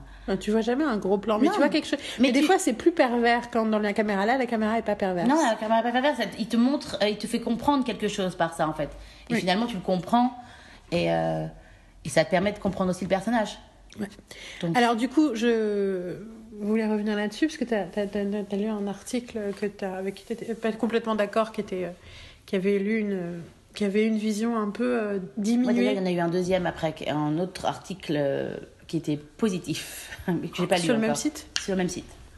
D'accord. Donc le site c'est Clapmag, donc c'est le site de Carole. donc, euh, et donc du coup, il faudrait regarder ce que disent justement le deuxième article. Mais en tout cas, toi, ça t'a fait réagir parce que sur le côté où le- l'article parlait de la... J'adore parce que tu me regardes toujours. On a des grandes non, conversations. parce que Elle se souvient et toujours- et d'une façon euh, assez excellente de ce que je raconte et moi j'oublie un peu ce que je raconte. Donc elle me rappelle. Donc vas-y, dis-moi exactement ce que j'ai dit, comme ça je. je, je... Bah, non, je vais pas te dire exactement. Non, non, mais en gros, ça t'avait fait réagir apparemment, parce que moi j'ai pas lu l'article en entier, mais euh, encore. Mais euh, en gros, la- la- l'article sous-entendait qu'elle était diminuée, Oui. Sally Hawkins, que Oui, c'était oui, un personnage faible. Non, et puis qu'il y avait une vision masculine de.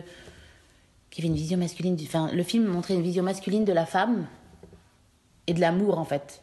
Et le truc, c'est que. euh, De, de ce, de ce rapport entre justement en fait entre cette romance enfin cette histoire d'amour entre cet être marin et cette euh, et cette femme en fait et que c'est une vision masculine en fait et je fais genre ben non enfin je veux dire je trouve que la enfin qu'elle elle est elle est elle c'est vraiment un personnage super fort en fait et tu vois dès le début euh, le fait qu'elle est muette, euh, tu pourrais penser justement que qu'elle va être euh, chétive et qu'elle va être euh, C'est Sally Hawkins, donc elle est. et, bah oui en Elle est littéralement tout un- chétive, et qu'en gros elle va pas elle, va- elle est pas capable de dire ce qu'elle pense et qu'elle va être euh, très calme et, euh, et elle va s'effacer tout le temps alors que pas du tout en fait.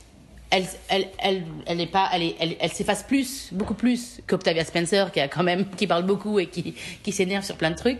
Scène dans la salle de bain dans la dans les toilettes est absolument hallucinante et euh, Avec Michael Shannon, tu veux dire? Oui, oui, même avant, comment elle s'énerve, comment elle dit que les mecs sont pas capables de pisser dans un pissoir et il y en a sur le plafond. C'est genre, genre, s'ils sont pas capables de voir une vraie cible. Euh, et euh, et c'est un peu sous-entendu euh, d'autres choses aussi, donc c'est très, c'est très intéressant. Euh, mais, donc déjà, ça prouve que c'est un film enfin, avec des femmes fortes. Ouais. Donc, parce que c'est des femmes qui sont capables de dire ce qu'elles pensent. Euh, et puis, euh, et puis euh, Sally Hawkins, elle est, elle est, elle est génialissime. Elle, elle s'énerve, elle, euh, elle vit complètement, quoi. Elle est, elle est, elle est très vivante, quoi.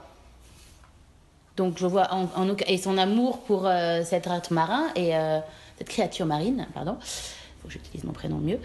Euh, et et d'une façon, et je dis, c'est simple, c'est naturel et c'est et ça, et on se pose pas de questions, quoi.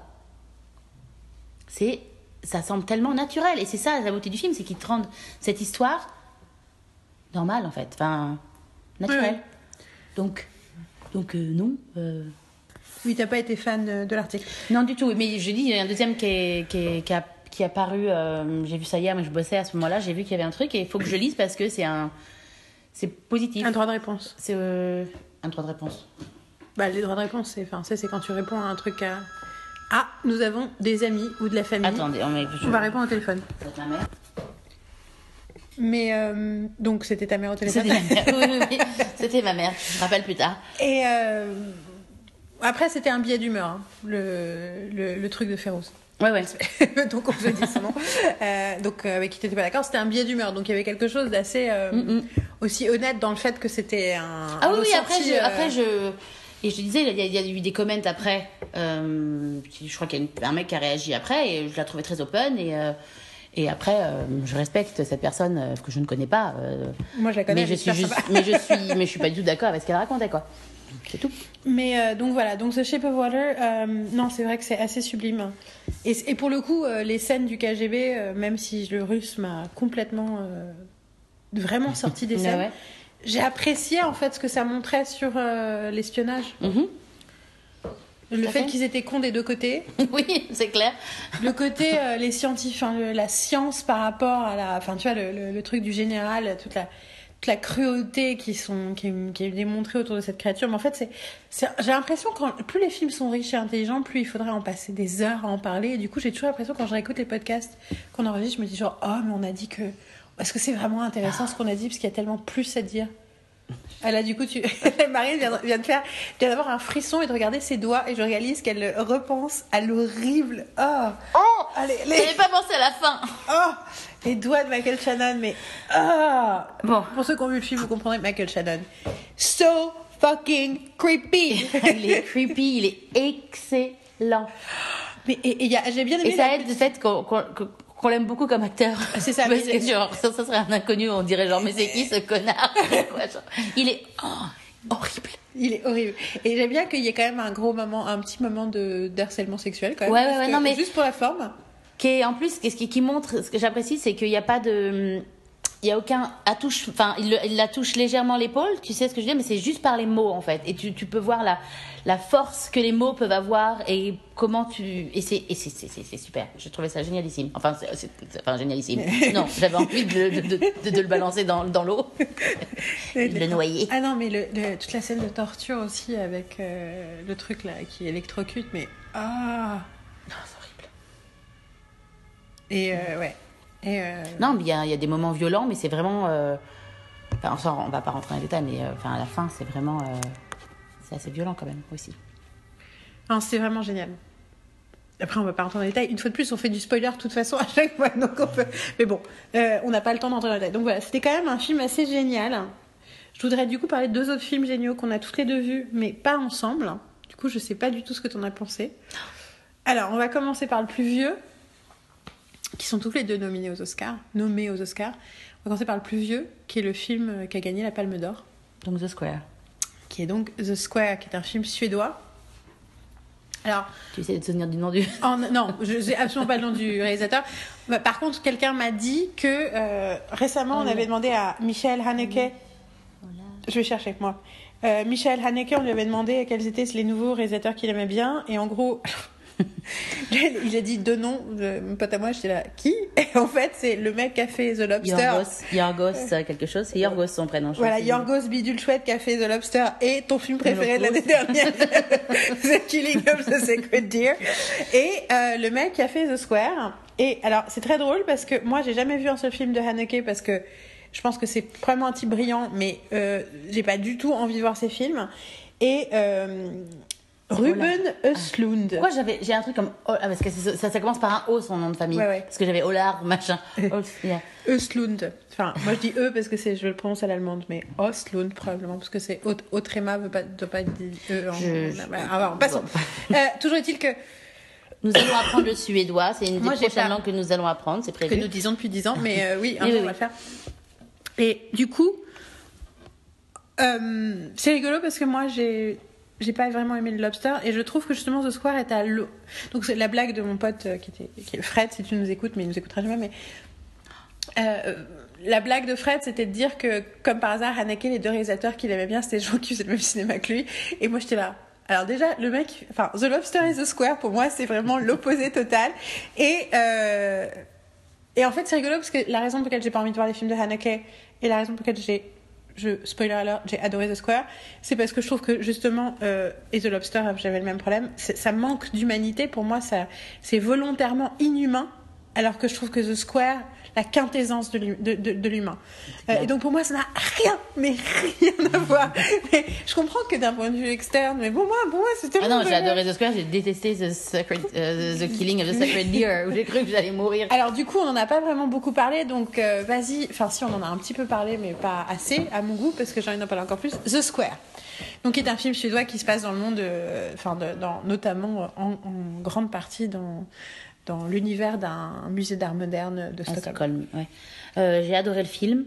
Euh, c'est vrai que j'ai un. euh, je pense que, enfin, ça m'a touché différemment parce que je viens, enfin, j'ai étudié l'art et c'est vrai que j'ai, j'ai, travaillé dans des musées et que, et que, et que je connais un peu ce milieu et que bizarrement aujourd'hui je n'y travaille plus parce que c'est un milieu qui me, que je trouve très superficiel et sur certains, sur certains niveaux. Après, bon, bien sûr, les, les, les gens qui y travaillent ne sont pas superficiels, hein, je, je ne dis pas ça, mais, mais, le, mais cet art contemporain euh, est. euh, c'est un monde pédant que j'aime pas, en fait. Et en gros. euh, et là, le, le film te montre euh, justement euh, cette. avec cette nouvelle exhibition, exposition qui va. Enfin. Ça te montre là, ça, ça te montre un. Je n'arrive pas à parler. Ça te montre l'intérieur du musée contemporain et ça te montre les, ex- les expositions qu'il y a à l'intérieur. Et c'est. Et c'est. Ça va. euh, ça te montre un côté absurde, en fait, par rapport à l'art contemporain. euh, qui m'a fait en même temps aimer l'art contemporain pour certaines raisons. Parce que, en fait, ça, ça a ce côté absurde. Mais euh, il y a une raison pourquoi c'est absurde. Et ça. Et. et C'est c'est exactement ça. Je trouve qu'ils arrivent à expliquer l'intelligence et l'importance de l'art contemporain et ce que ça a de subversif et de majeur et de d'impactant sur le monde et sur les gens? Et pourquoi? Et non, c'est pas n'importe quoi de mettre des graviers dans machin, ça dit quelque chose, Non, ça montre fait. quelque chose. Et en même temps, à quel point c'est presque absurde d'essayer de le défendre ou de l'expliquer. Tout à fait. Bah, même moi le truc, euh, le il y a le gravier et puis il y a aussi le- les chaises. Il y a une sculpture de chaise qui bouge et et t'entends le t'entends le truc qui bouge à chaque fois. Il essaie d'avoir une, super discussion euh, Post-coïtal. post-coïtale Avec Elisabeth Moss. avec Elisabeth Moss. Alors, avec devant la il y, a, il y a une gardienne euh, qui il, il essaye que le truc soit et c'est là qu'il y a le nana qui lui dit qu'ils ont inspiré des- du gravier. c'est, t'as une- je veux dire, il y a un humour. Et en fait, c'est ça les chaises, c'est que t'as l'impression qu'elles se cassent la gueule. Mais oui, à chaque fois tu dis genre. Et, et j'ai dit, mais il y a un truc qui est gênant dans ce truc, mais ça va. Et moi, au début, je dis genre, mais il y a personne qui s'en rend compte quand on se casse la gueule. Ah non, c'est le truc derrière. Et, euh, oui, mais c'est le but de la, de je dis genre, mais euh, c'est vraiment perturbant, quoi. Ben, c'est censé. Non, mais. Donc ça marche. Mais. euh, non, c'est euh, c'est cette. euh, c'est cet humour qui, est, qui, est, euh, qui, est, qui a un côté aussi très. euh, euh, zut. euh, ah, euh, je ne vais pas retrouver le mot. Euh, Cynique. ouais, enfin, c'est cynique et. et- Sardonique. C'est peut-être ça. Sarcastique. Parce que cynique, c'est purement euh, sans émotion, en fait. Cynique, c'est presque, je suis au-delà de toute émotion. Alors que sardonique, c'est Oui, un qui- peu plus moi, qui- perçant. qui donne un côté grave au truc en fait. Enfin, c'est c'est euh, c'est juste décalé en plus. C'est bon, après c'est un humour noir, hein, c'est clair. Euh, mais le c'est juste Je génial. repense à des moments du film, il y a Attends, tellement de avec trucs le- dans ce film. Le truc avec la gamine qui avec le singe. le truc c'est qu'en plus il te donne plein de trucs, tu n'as aucune réponse. Donc faut pas aller voir c'est le pas film. absurde. Non, c'est pas absurde. Ben, le truc c'est c'est ça, c'est que c'est c'est censé être absurde. Parce Mais que ça c'est- marche, c'est là par que ça- rapport à c'est- l'art, etc. c'est Mais, mais tu te dis, Ok. Mais non, sachant que un des trucs dont on n'a pas parlé, c'est qu'un des trucs majeurs du film, c'est qu'il y a un- il y a un- il joue sur euh, le, le décalage entre la- le- l'univers, le monde de ce, de ce directeur de musée et l'univers de, de- des gens euh, normaux, notamment euh, des gens euh, qui sont pauvres, qui vivent dans la rue. Enfin, il y a énormément de plans de gens qui vivent dans la rue tout le temps. Bah oui, de la pauvre- complètement de la pauvreté, ouais. Et ça, hum, Et de- un peu de- de- des- immigrants qui sont genre. euh, des réfugiés, Des ouais, réfugiés, ouais. Euh, bah, c'est pas des réfugiés dans ce cas-là, c'est effectivement, t'as raison, c'est des immigrés. Parce qu'il y a vraiment un truc qui sur font, la Suède. qui font la quête dans, dans la rue et cette scène où justement il donne. euh, Il y a personne. À chaque fois que lui cherche de l'aide, il y a personne pour l'aider. Et lui, enfin, n'aide pas non plus. Enfin, je veux dire, euh, t'as toujours plein de gens qui demandent dans la rue, etc.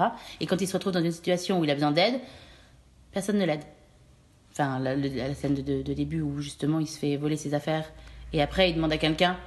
Et pour lui, il fait genre, bah, pourquoi personne m'aide? Tu sais, genre. euh, Oui, c'est ça. Parce que les. Parce que c'est. euh, mais cette- c'est- c'est- ça- la- cette scène, froid de, comment c'est de- filmé? de la société, quoi. Comment c'est filmé? Allez, super. La scène avec, tu vois, Dans tout le monde avancer dans la place et tout, le monde- se retourner, c'est complètement flippant, quoi. Ouais. Et, euh, et, et donc, du coup, c'est, du coup, c'est, c'est, c'est, alors c'est vraiment génial parce que, et je trouve que, en fait, ça ne dit pas, ah, ça c'est les connards d'un côté, c'est les bons de l'autre côté. Pas du tout.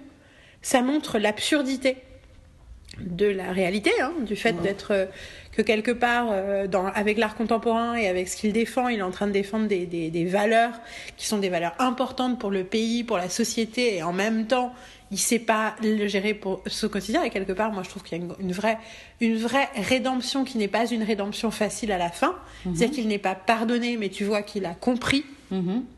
ce qu'il a fait et le fait qu'il emmène ses filles Et puis il est aussi juge. faire du peu. Voilà, mais il, mais il le fait. Il, accepte d'être jugé par le cette fait fille. de, de, de montrer à ses filles euh, qui et ça, je trouve ça. pour les aider à être à pas de, à, Voilà. de pas être devenir comme lui en fait.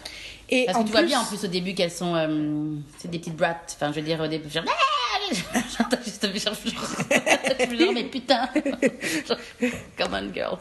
Shut up Et euh, et il y a quelque chose de très fort, je trouve, dans le film, parce que moi j'étais.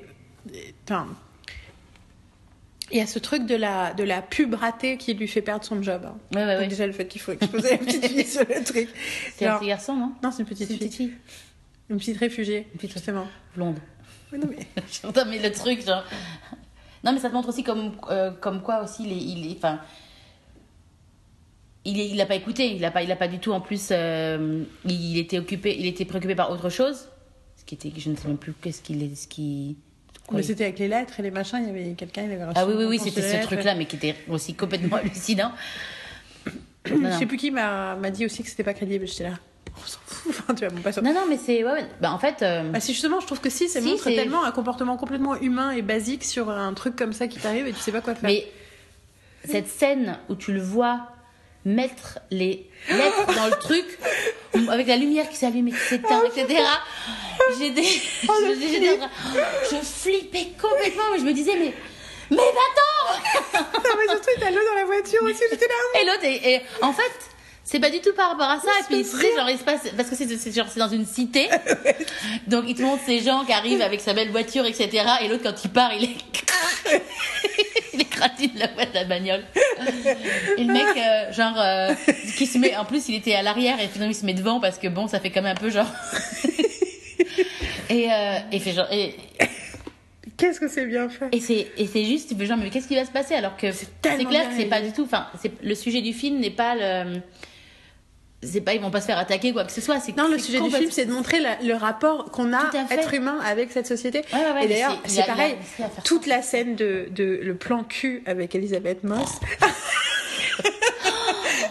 Mais c'est tellement bien fait. Et je trouve que tout ce film, en fait, tu sais jamais où ça va aller. tu sais où tu- Parce que t'as pas l'impression d'être dans un film, t'as l'impression d'être dans un moment de vie où t'es là, oh mon dieu, qu'est-ce qui va se passer? Mais la, la, la, the awkwardness. Ah, oui, j'avais oublié toute cette partie-là. Et moi, c'était juste. non non non non non Non mais le côté avant qu'ils couchent ensemble déjà c'est hyper revoir. inconfortable. mais une fois qu'ils ont couché ensemble cette espèce d'absurde conversation qu'ils ont et la façon dont ils s'énervent c'est tellement génial. Et euh, mais je voulais revenir à un truc spécifique. J'en ai parlé dans le podcast de fin d'année. euh, euh, à un moment, j'ai parlé de, de Hardisson et des conneries qu'il disait sur la. Quand il était euh, à l'instant M, hein, c'est le truc de Sonia De Villers sur Mhm. les médias, et qu'il qu'il a dit, euh, tu sais, parce qu'après, quand j'ai écouté le podcast, moi j'ai fait, je me suis énervée pendant 20 minutes dans la cuisine, je t'en souviens, en disant oui, la liberté d'expression, que quelqu'un dise un truc euh, raciste ou machin dans mon émission, après tout, on a le droit. euh. Tu vois, il est un peu dans un délire comme ça, mais par contre, euh, se foutre de la gueule d'un mec parce que c'est une star YouTube ou c'est un rappeur, lui, il trouve ça normal, tu vois. Donc c'est, moi, j'ai toujours, c'est pas la liberté d'expression, en fait, c'est du renforcement. euh, de la norme euh, limite euh, oppressi- de façon oppressive et limite fascisante selon moi. Et du coup, il y a quelque chose sur la liberté d'expression, ça marche pas sans responsabilité. Et j'ai pas arrêté de penser à ça de, après avoir écouté ce truc avec Ardisson. Et là, dans le film, donc c'est rigolo parce qu'il y a un scandale sur Internet à cause de la vidéo. Ouais. Il décide de prendre ses responsabilités et de démissionner. Les journalistes lui reprochent Mhm. en disant mais vous avez dit que c'était la liberté d'expression, machin, euh, pourquoi est-ce que vous démissionnez pour un- une expression artistique, blablabla. Bla, bla, bla, déjà, lui, il est dit, mais en fait, je suis pas d'accord avec cette expression artistique. Enfin, c'est très, très bien parce qu'il il explique, non mais c'est pas mon expression artistique. C'est pas j'ai voulu faire ça et finalement je reviens sur mes pas parce que ça a déplu, déplu aux gens. Je, Ouais. je suis, je, je trouve que c'était une erreur de faire ça. Et, et ensuite, et il parle, littéralement, il dit, la liberté d'expression n'a pas lieu d'être sans la responsabilité vis-à-vis de ce qu'on exprime. Et il le dit, et j'étais là. Putain, mais et, et je pense, que, enfin, réellement, que c'est un message extrêmement important et, et essentiel à notre société moderne. Et que, en plus de tout ce que ce film apporte, il y a une vraie réflexion derrière et une vraie intelligence de propos. Malgré toute l'absurdité qui se dégage de sa situation, de sa vie, que le film montre vraiment, malgré tout ça, t'as vraiment euh, une. in- c'est- C'est c'est un- c'est intelligent. Et pourtant, euh, il se, quand même, il nous montre comment il, il nettoie euh, une partie des graviers de l'œuvre d'art. euh, Enfin, il montre. Enfin, il y a des moments, le moment aussi absurde où il commence, où il lance, euh, où il lance la l'expo et il fait un speech et après il y a le menu qui est décrit et pendant qu'il décrit le menu les gens commencent à courir vers le buffet et le chef s'énerve et leur demande de s'arrêter ouais, ouais. pardon je vous ai épargné la quinte de tout que je viens d'avoir pour montrer que j'ai vraiment eu Elle a vraiment eu une laryngite et que le fait de parler beaucoup, c'est c'est- ça c'est mal ne fait pas forcément de bien. Donc voilà, The Square, c'était vraiment génial. Je pense qu'on a, on a bien fait passer le message. Euh, parlons de l'autre film que j'ai vraiment adoré pendant le mois de janvier. Mais il y en a plusieurs que j'ai aimé, mais là que j'ai vraiment adoré. Et qui est nominé aussi pour, euh, pour le coup meilleur film. Aux Oscars, c'est Three Billboards Outside Ebbing, Missouri, qui s'appelle euh, Les panneaux de la vengeance. Sérieux? Ça s'appelle Three, ça s'appelle Three Billboards, les panneaux de la vengeance en France. Ici, c'est resté le même nom, je crois. Bah là, si je te dis, c'est Three Hein? Billboards. Mais écrit- c'est une question en fait. Je n'en ai aucune idée. Bah, on a l'affiche en fait. c'est vrai. Oui. Mais il y a écrit trois billboards. Oui, d'ailleurs, ce qui fait penser qu'on a aussi l'affiche de The Square et qu'on n'a pas parlé du quand même cette scène avec le le mec qui se prend pour un singe et qui fait peur à tout le monde. Un gorille. Ouais, c'est- c'est c'est chimpanzé ou gorille C'est peut-être un gorille, tu penses, non? Je sais pas. Enfin bon, parce que. euh, Oui, oui. Cette scène est. euh, J'ai pas de mots. Oui, c'est ça, moi non plus. Euh, Et donc, euh, voilà, Three Billboards. Donc, Marine, donc euh, on est sur quoi? Grand 1, non, grand A, grand. Bon, on s'en fout. Three Billboards. Grand 2, petit B. Petit 3. Petit C, pardon. Grand 2, petit C. You're so good. Absolument. Euh, donc, euh, Three Billboards Outside Ebbing, Missouri, j'ai aussi adoré. Euh, c'est euh, un film qui, qui parle d'un sujet dur et c'est un des rares films où tu ressors avec des étoiles dans les yeux et un espoir en partant en fait. Tu vois ce que je veux dire? Parce que tu, ça a vraiment le... Enfin, le sujet est pas léger quoi. Et euh, c'est Tu peux juste... expliquer de quoi ça parle euh, en euh, quelques secondes?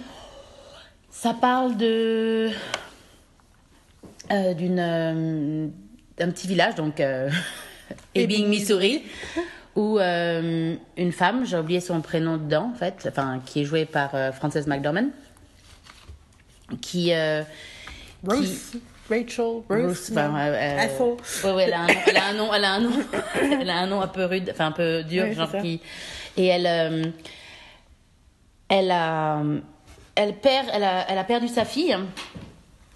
Euh, donc sa fille a été tuée en fait, sans, sans rentrer dans les détails, mais euh, sa fille a été tuée et c'est une affaire qui n'a jamais été résolue, Sa fille a été violée. et violée, tuée. tuée, oui, oui, et qui a été, euh, cette affaire n'a jamais été résolue. Mildred. Mildred. Ouais. L'affaire a jamais, donc cette affaire n'a jamais été résolue et et il y a donc un conflit entre elle et le et les la, la force euh, policière, comment t'appelles ça la- la force de police. la force de police euh, de Ebbing, Missouri.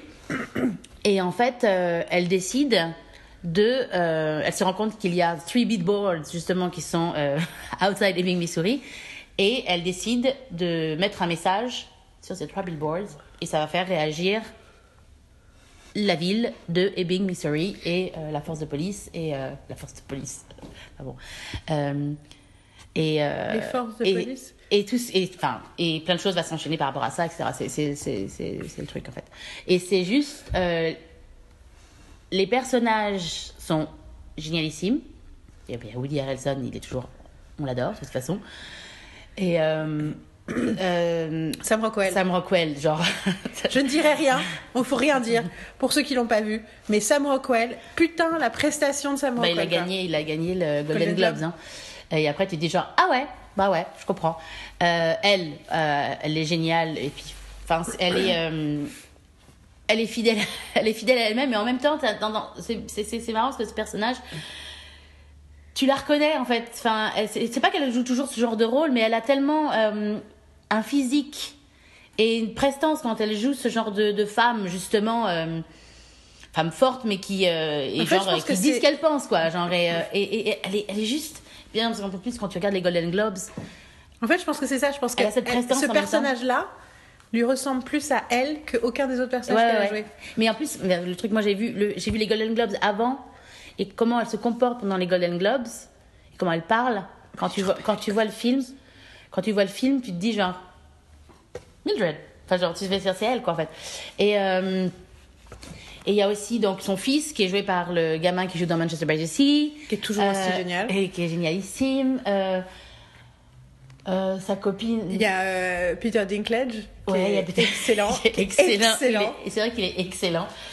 Euh, T'as le mari qui est, qui, est- qui, est- qui est- bien. La, la copine. Elle est géniale. Elle est géniale. Allez, euh, Ah non, mais en fait, en fait, voilà. Donc, euh, on on pourrait les personnages surtout- sont géniaux et en et, euh, et, Et le c'est truc- hyper surprenant. et en plus ça, ça se passe. Enfin, c'est dans la durée n'est pas longue en fait. hein. Enfin, je veux dire, c'est pas un film qui qui se passe pendant des mois et etc. Quoi. Je veux dire, c'est vraiment une période et euh, c'est Mais ce qui est rigolo, c'est qu'il y a des gens ont- ont dit, oh, on dirait presque une série. Quelque part, ils ont reproché au fait que le film n'est pas une structure narrative classique. Tu vois, c'est pas situation initiale, protagoniste, incident déclencheur, obstacle, quête. euh, arrête avec les ongles. pardon. obstacle, quête et tout ça, Mhm. euh, c'est beaucoup plus compliqué que ça parce qu'en fait, la quête et l'obstacle, c'est pas vraiment ça le but. Enfin, c'est pas ça le. Non, non, le but, c'est de, c'est de, c'est de. En fait, le but, c'est la réconciliation. Ce dont le film parle, le film parle de toutes les, formes de d'intolérance. Et ils arrivent justement en ayant le personnage de Peter Dinklage, c'est vachement un peu intéressant parce que du coup, il y a aussi un truc par rapport à elle, comment elle est vis-à-vis d'un nain qui la drague. T'as l'homosexualité, t'as les gens de couleur, t'as les femmes, t'as le viol, t'as tout, t'as tout qui est dedans. T'as tout, ouais. Et donc c'est une vraie réflexion sur comment essayer de sortir du conflit qui est généré par l'intolérance et ville. l'injustice, c'est ça Dans une petite ville en plein milieu des États-Unis, quoi. Donc il y a ça. Il y a le fait que le film te rappelle à tous les moments du film la dimension humaine, Mhm. en te montrant dès le début qu'au milieu du conflit, c'est des gens et s'ils se comportent comme des êtres humains, et ben tout de suite il se passe quelque chose. Il y a une scène incroyable d'interrogatoire au début du film où on est vraiment dans le conflit. On dit ok, ça va être la guerre entre le, le shérif et Frances McDormand et Mildred, et ils sont face l'un face à l'autre. C'est pas Willoughby? Non. Willoughby, peut-être. Il a, il a un nom comme ça, euh, parce que c'est long sur le truc. Ouais, oui, c'est ça. Regarde, regarde son Ouais, nom. ouais. Et en tout cas, ils sont dans l'interrogatoire et tu dis, ok, c'est le première scène de conflit, ça va mal se passer. Enfin, tu vois, tout le film est là pour, tout- tous les codes narratifs sont, sont là pour nous dire, ok, c'est ça le conflit, c'est ça le truc et tout. Et en fait, et on sait qu'il est malade. Willoughby Willoughby. Ah, vois. Et du coup, il a un, il a une crise de tout et il lui crache du sang au visage. Et ils changent tous les deux d'expression de visage. Et lui, il lui dit I'm so sorry. Enfin, il s'excuse en disant qu'il voulait pas faire ça. Et il lui dit I know, baby. Et immédiatement, tout change. Et ça, c'est un message fort du film pour dire si on arrête de se détester 30 secondes et on réalise qu'on a une personne humaine devant, en- de l'autre côté, on peut peut-être arriver à quelque chose. Ah oui, mais ça. Et, euh, et tout le film pousse ça, et tout le film va très très loin là-dessus. Et Alors, ce qui est très drôle, c'est que le mec qui a créé le film, qui a écrit et réalisé le film, c'est le mec qui a créé In Bruges, Ok. et qui a écrit une pièce de théâtre qui s'appelle Je ne sais plus comment, mais que j'ai vue cet été en version euh, française euh, à Avignon, et que j'ai détesté. Et je me suis dit, en fait, ce mec était complètement euh, surfait, cette pièce est complètement débile. Tu sais, c'était, j'en ai un peu parlé, c'était une pièce où des méchants qui restent méchants. Ouais, ouais, C'est ouais. dans une ville, dans une- un bled paumé en Irlande où c'est la méchante mère et la méchante fille. À la fin, ils sont tous encore méchants. Ils sont méchants dans la première scène, ils sont méchants dans la dernière scène et on s'en fout, tu vois. Et c'est hyper drôle du coup de voir à côté. euh, Après, j'ai- l'impression, j'y pense, euh, je vais y revenir après par rapport à Sorkin, mais je crois vraiment que l'actualité américaine euh, et du coup par extension l'actualité mondiale, même si McDougall, enfin il est, il est irlandais, euh, a un gros effet quand même sur les créateurs. Mm, mm, mm. Et tu sens que euh, le cynisme de qui était euh, artsy et cool, ils ont pas vraiment l'appétit de, le- de le- d'en- de le montrer quoi. Enfin, tu vois, les films les plus dark de là, la saison, ils sont pas dark quoi, ils sont tous Non, hyper non. positifs. Bah, ça, donne un- cet, cet espoir, quoi. Quand tu sors du. Ouais, c'est. Ouais. Et un autre truc, et c'est bizarre parce que ça donne fiction sur, mais il y a un autre truc quand même vraiment marquant dans ce film, c'est ce que j'appelle la, la lawlessness, le fait que tout est hors la loi. C'est-à-dire que même si la force de police est un des personnages principaux du film, rien n'est sans. Enfin, les- les seules personnes qui se font arrêter dans ce film, c'est quand même la, la noire euh, qui se fait euh, prendre pour euh, possession de drogue alors que c'est totalement injustifié. Oui, c'est pour, c'est pour, euh, c'est pour faire chier Mildred. Mais tous les autres crimes, et il y a des vrais crimes.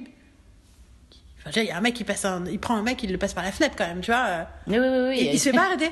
Il y a un truc qui explose. Personne, non mais, Ouais. il se fait pas arrêter. Personne Ah. ne se fait arrêter. Bien sûr. Ça, ça dit quelque chose de fort quand même sur, les, sur la, la, la, la capacité et l'impuissance de la justice quand même. Bah, en fait, après, t'as le. Oui, ça, je vais pas rentrer dans les détails, parce qu'après, ça raconte le truc. Mais t'as le. Le nouveau chef.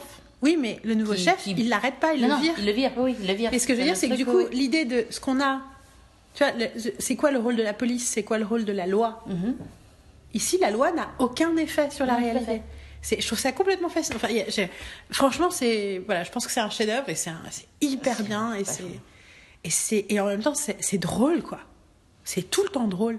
C'est ça, et c'est l'un des films aussi qui te fait passer par toutes les émotions. Ah, c'est clair. Parce que tu. Tu as envie de. Ça t'énerve à un point où tu as envie de rentrer dans l'écran et d'occuper de la personne et de, de dire, genre, mais. euh, ou, ou, ou de leur crier dessus en disant, mais arrête Genre, mais qu'est-ce que tu fais? Enfin, tu vas te mettre à pleurer parce que c'est. euh, c'est euh, heartbreaking. Hein, voilà. Et. euh, Elle a fait un geste spoilant, mais je ne vais pas vous le décrire. Ensuite, euh, euh, donc c'est très drôle parce que, enfin, euh, c'est ouais, non, t'as tout- C'est hyper touchant. Et c'est hyper émouvant. Il y a des Ah, traits mais très, très beaux, quoi. T'as des scènes. euh, Le mec qui joue le, le mec qui s'occupe des, des panneaux, là. Qui est clairement homosexuel. Oui, oui, oui, c'est lui qui. Il est génial, Oui, cet oui, acteur oui. aussi. Oui, oui. Juste, mais en fait, juste tu le regardes, juste, juste un plan sur je- lui est passionnant. Que je, que je, que je me, je ne me souviens plus. Je sais qu'il joue dans un truc où il est très perturbant, je me souviens. Et euh, je me. C'est Red Welby, qui c'est son, son nom. Caleb Landry. euh, Oui, je sais pourquoi je, je le trouve. Il joue dans. Il joue dans X-Men. Ah oui. Il joue dans Get Out. C'est euh, c'est le Ah, c'est le c'est le frère. C'est pour ça que je dis j'ai dit c'est le frère absolument taré. C'est pour ça que je me dis qu'il me disait quelque chose genre genre une personne absolument atroce. C'est le frère dans Get Out. Le. Mais ce qui me fait penser que c'était hyper perturbant de voir le héros de Get Out être un gros connard dans Black Panther. J'étais là. I liked you. I don't like you anymore. C'est lui aussi, il est britannique. hein. C'est fou tous ces British qu'on a Ouais. l'accent américain. Et euh, Ouais, parce qu'on n'a jamais parlé ensemble de Get Out, mais toi aussi t'as adoré Get Out. oh, j'ai adoré Get Out. Ouais, ouais. Ah, mais si aussi on en a parlé dans les trucs de fin d'année, on a donné notre top et c'était. Ouais, euh, ouais, ouais, ouais. Mais euh, ouais. Et donc euh, voilà. Donc Three Billboards. Fantastique, merveilleux. Ouais. Je... Ouais. Vraiment, vraiment, gros chef-d'œuvre. Donc là, tu vas parler de tes films. Donc Des autres films. De, deux, deux, deux autres films. idées. Voilà, euh, exactement. Euh, donc ça, c'est les films, euh, les films que j'ai vus pendant le mois de janvier euh, qui sont nommés aux Oscars et que toi tu n'as pas vu. Donc j'avais fait brief pour pas me spoiler. Voilà, c'est ça. Donc d'abord, j'ai vu. Molly's Game. Donc euh, écrit et réalisé par euh, Aaron Sorkin avec Jessica Chastain. J'ai énormément aimé ce film. Il m'a vraiment plu. Il m'a vraiment charmé. Idris Elba. Il m'a vraiment charmé. Il est très euh, je, enfin, voilà, je trouve ça super. Il y a des gens qui n'ont pas aimé ce film euh, et qui. Alors c'est rigolo parce que moi j'avais entendu d'abord Pop Culture Happy Hour en parler euh, dans leur numéro post Toronto justement. Ils parlaient de Billboards, ils parlaient de Superwater, ils parlaient de ces films là. Et ils avaient dit qu'ils aimaient pas trop que la façon dont la chose était résolue dans la dernière partie du film, pour eux, était, ils aimaient pas trop ce que ça disait au niveau de la dynamique genrée. J'ai juste ça. Je suis pas du tout d'accord avec leur point de vue. Moi, je contra- au contraire, je trouve que c'est vachement bien que ça se passe comme ça se passe. Euh, ce qui est sûr, c'est que pour moi, je dirais que ça, pour moi, c'est. Il y a- deux choses qui sont très belles. C'est que pour moi, de façon large, j'espérais que ce film, vu ce que Jessica Chastain avait l'air de dire euh, dans un extrait que j'avais vu des tables rondes de Hollywood Reporter sur euh, la façon dont Sorkin a repris toutes les questions misogynes de la presse pendant tout le press tour. Pour moi, il y avait quelque chose de Sorkin, ça y est, il est, il est réconcilié. Enfin, il n'est pas réconcilié. Il est la réconciliation, ça, je vais en reparler, mais c'est pas ça. Euh, Sorkin, il a, en gros, il a eu son breakthrough de féminisme, de la troisième vague féministe. Quelque part, le problème qu'on a avec les personnages féminines de Sorkin depuis notamment The Newsroom, euh, tu vois, parce que c'était moins pire dans le début de The West Wing et ça s'est empiré dans The Newsroom et tout ça, c'est le fait qu'il y a, un- il était encore bloqué dans la deuxième vague de féministes. La deuxième vague de féministes, c'est les femmes sont fortes et indépendantes et c'est bien comme ça. Quelque part, la troisième vague de féministes, pour moi, c'est un peu ouais, mais les femmes ont le droit d'être vulnérables aussi. Elles ont le droit. euh, alors, techniquement, les troisième vagues, c'est une question de, de génération, mais c'est aussi ce que certains appellent le lipstick feminism. Mais c'était un autre débat. Mais en tout cas, pour moi, il y a l'idée que j'avais l'impression, ça y est, il est plus paternaliste. Il comprend plus pourquoi c'est un, enfin pourquoi c'est ce qu'il décide de faire avec ses personnages féminins, c'est parfois un peu un peu limite et un peu insultant. Euh, en fait, parce que quelque part, il y avait un côté, euh, ouais, elle est un peu folle et un peu forte, mais on l'aime comme ça, tu vois, sur les personnages féminins. Et quelque part, euh, elle continue à être des créatures différentes. Et je pense qu'il y a quelque chose de très fort sur, euh, autour du mouvement MeToo, notamment pour certains, de, pour certains artistes, de le côté de de- de- d'humaniser les femmes, en fait. Et pour moi, je me suis dit, ce film, c'est peut-être ça qui se passe. J'ai l'impression que c'est ça qui se passe. Et j'ai eu confirmation en voyant le film que vraiment il y a quelque chose sur euh, autour du personnage de Idris Elba qui est une représentation de lui-même de Sorkin il y a quelque chose sur la prise de responsabilité et de conscience d'un homme vis-à-vis du traitement qui est fait aux femmes. Et ça c'est pas l'histoire ça c'est juste c'est juste un truc sous-jacent. Et en fait Idris Elba est le personnage le plus inventé.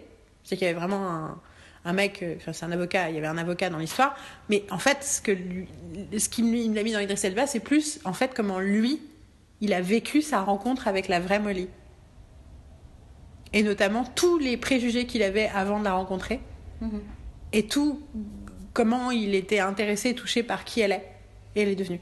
Et du coup, le film montre quelque chose d'hyper fort qui est, euh, pour moi, c'est le fil de la réconciliation du le, le, le, le, che- le chemin de l'avenir dans les relations hommes-femmes est tracé par ce que ce film démontre qu'il est possible de faire.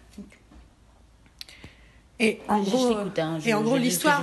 J'essaie de, de, de- de- d'oublier ce que tu me racontes pour pas que ça me. Ça joue sur mon. Mais après, c'est ça, c'est vraiment tellement du sous-texte et du truc que tu vois. tu Oui, vois, oui, tu je- vois, oui, oui, non mais. que voilà. Mais euh, voilà. Donc voilà, moi c'est Molly's Game. Et après, il y a des gens qui disent oui, c'est pas très bien réalisé. Dis, Tu sais quoi? On s'en fout. Il a uniquement réalisé le film parce que c'était le seul moyen pour lui de le faire. Parce qu'il a bien compris que personne allait faire le film s'il le réalisait Mm, pas. Et il voulait faire ce film et il voulait que ce soit, il voulait que cette l'histoire de cette nana existe et qu'elle soit montrée au plus grand nombre et il voulait euh, lui rendre hommage et je trouve ça génial quoi. Mhm. Et après le personnage de cette nana est assez passionnant. Euh, par contre là aussi tu as envie de rentrer dans le dans le dans le dans l'écran parfois et de tuer des gens. hein. Il y a une telle injustice autour de ce qu'elle euh, bah De comment est punir les gens, pas de les tuer. pas de la tuer, mais de de- te donner des, des tapes. Oui, oui. Donc ça c'était Molly's Game. Alors euh, dans l'autre sens, on a The Post. Euh, alors je vais pas rentrer dans les détails non plus. Je trouve qu'en fait j'ai écouté une longue interview de la nana qui a écrit le scénar et je trouve ça assez passionnant le point de vue de cette nana et pourquoi elle a décidé de raconter euh, cette partie. Elle en fait elle est complètement fanatique de la de euh, le personnage principal, hein, qui était donc à la tête du Washington Post, qui au départ était une femme mariée sans aucun pouvoir et qui, euh, parce que son mari a disparu, tout d'un coup s'est retrouvée euh, naturellement à la tête du Washington Post et en fait a dû prendre des décisions euh, assez tard dans sa vie, après plus de 50 ans, tout d'un coup devenir une femme professionnelle alors qu'elle avait passé sa vie à être une, une femme de notable. Donc une femme de salon. Et en fait, elle a toujours été obsédée par cette nana et elle ne savait pas quel film écrire sur sa vie. Elle a décidé de prendre ce moment-là. Sauf que vu et en fait, elle a commencé à en parler avec Amy Pascal de Sony avant l'élection. Et du coup, après l'élection, Spielberg a tout de suite signé, a dit non mais il faut faire ce film tout de suite. On a besoin de montrer que c'est important la presse. Et donc il y a quelque chose là-dessus. Je trouve que c'est un peu, c'est un peu trop cute comme film. C'est-à-dire que c'est un peu, tu sens qu'il y a plein de scènes où Spielberg il se fait plaisir en montrant, en, en, est- en faisant de- du maniérisme. euh, tu vois, il y a des scènes de, de, de discussion. euh, euh, je me rappelle d'une scène spécifique où tous les gens sont d'un côté et de l'autre d'une pièce et la façon dont ils se déplacent et tout, tu sens qu'il se fait plaisir. Je trouve que c'est un peu surfait et que c'est pas assez, toujours assez lié au fond du film. Je trouve que quand même l'histoire est quand même passionnante et il y a du coup des moments quand même très jubilatoires. Ça pourrait l'être encore plus. Ça manque un peu de profondeur et surtout il y a Meryl Streep quoi. Et même si quelque part tous ces maniérismes dans ce film-là sont justifiés par le type de personnage, putain mais elle est pas capable de dire une phrase sans minauder quoi. Mhm. Et, c'est... et elle minaude pareil dans tous ses films. Je, je, je, je, je... Why, Meryl? Why? Mais je, je sais pas. Je... Après, euh, je te dis quelque part c'est justifié. Il y a plein de second rôles géniaux. L'histoire est vraiment cool. Moi, j'adore les trucs de presse. Il y a un côté film d'aventure euh, sur de l'information.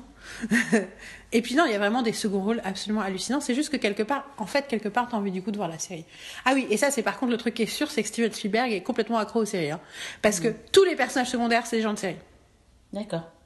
Mais c'est genre, je crois qu'il y a Jesse Plemons, il y a Bradley Whitford, a- enfin non mais c'est hallucinant. J'ai aussi vu The Greatest Showman, pour le coup je vais rien dire dessus, Oui, parce que je l'ai pas vu. parce que tu l'as pas vu et j'ai vraiment envie de le voir Elle va dire va, tu vas juste dire que t'as adoré la musique et que tu la chantes tout le temps.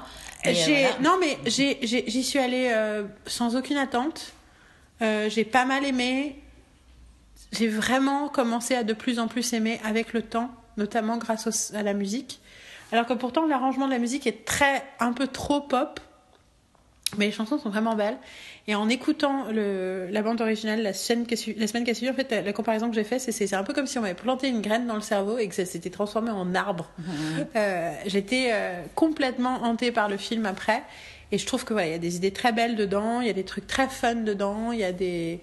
Mais en fait, c'est surtout le message qui est la force du film. Et euh, mais aussi les acteurs. Mais il y a vraiment, il y a vraiment ce que le film essaie de dire qui est très très beau. Et et aussi toutes les vidéos que j'ai regardées des gens, de, enfin des, des artistes en train de répéter, parler du film, chanter. Les, les, les- il y a des images de la session euh, pour, euh, pour obtenir le dernier financement du film où tu les vois chanter tous. Et en fait, la façon dont ils sont fans de leur propre musique, quelque part, c'est totalement. euh, Infectious, tu vois, ça donne Mhm. envie. Et il y a deux, trois chansons qui sont vraiment très très belles. Et la blague, c'est que je suis sortie en me disant Ah bah enfin une vraie comédie musicale, c'est pas comme La La Land. Jusqu'à ce que je réalise que c'était les mêmes auteurs. Enfin, la, la musique, les chansons de La La Land ont été faites par les mêmes personnes. C'est Justin et Paul, ou je sais pas quoi. Non, Justin, ça c'est le compositeur, c'est Paul et je sais pas quoi, et Steve, ou Paul et je sais pas quoi. Qui sont aussi ceux qui ont fait Dear Heaven Hansen, tu sais, le Broadway musical Ah dont tout le monde parle.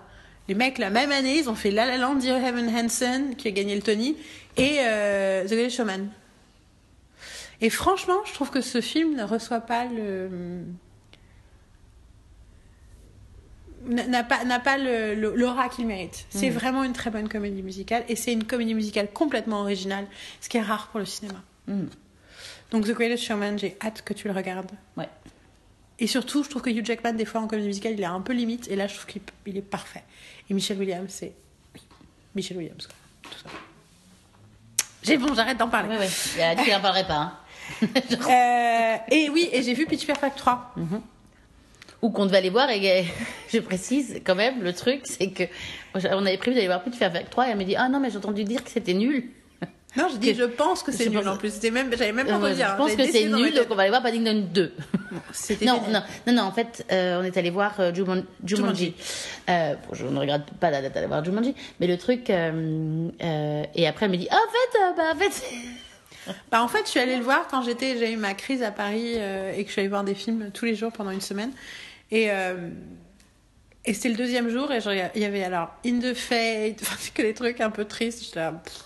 Je vois, ah, il y a Pitch Perfect 3. je suis allée voir ça, ça va être très bien. Et euh, c'est loin d'être parfait, mais c'est tout à fait charmant. C'est mieux réussi que le 2, je pense, quand même.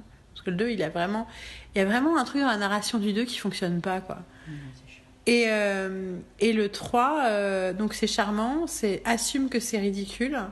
Bon, j'ai un peu pleuré quand même euh, quand ils ont chanté. euh, À un moment, il y a un- quelqu'un qui chante Zombie Mhm. des Cranberries et j'avoue Ouais. que c'était genre le lendemain de sa mort et j'étais là, ok.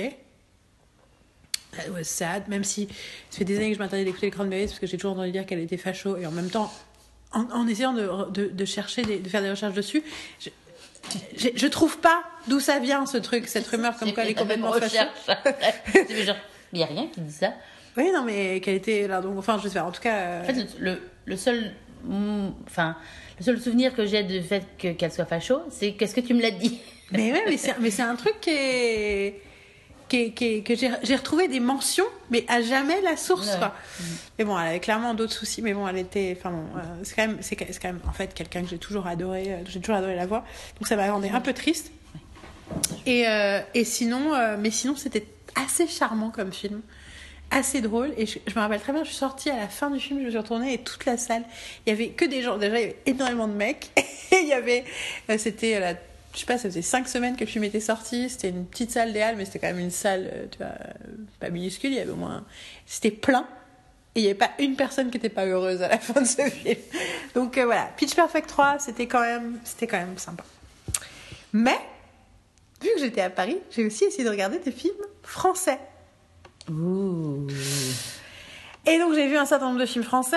Euh, J'en ai vu trois. Euh, je vais commencer par parler de la monnaie de sa pièce, où je vais juste dire c'était complètement débile. Et euh, l'histoire n'avait aucun sens.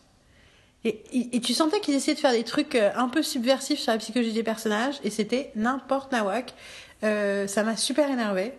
Mais heureusement, j'étais avec ma mère et ça l'a énervé aussi, donc ça m'a rassurée. Des fois, j'ai l'impression. Des fois, j'ai peur d'être un peu à côté de la plaque, mais quand, je suis, quand ma mère a exactement la même opinion que moi, généralement, je me dis que c'est bon, on est vraiment d'accord. Parce qu'on n'est pas toujours d'accord. Donc voilà, j'ai vu ça. Euh, pareil, de façon très rapide, je dirais que j'ai vu Barbara de Mathieu Amalric, sachant que j'ai dormi pendant 88% du film, approximativement. Euh, donc, t'as entendu parler de ce film? Non, Donc c'est. mais c'est bien, je pense. Non, non, non, non. Ah non, non, c'était ah, endormi-. Que j'en ai pas entendu parler. Ah oui, donc c'est bien que t'en aies pas entendu parler. Oui, Oui. Donc c'est Mathieu Amalric, c'est avec Jeanne Balibar. Ah oui, non, si, j'en ai entendu parler. Si, si. si, si.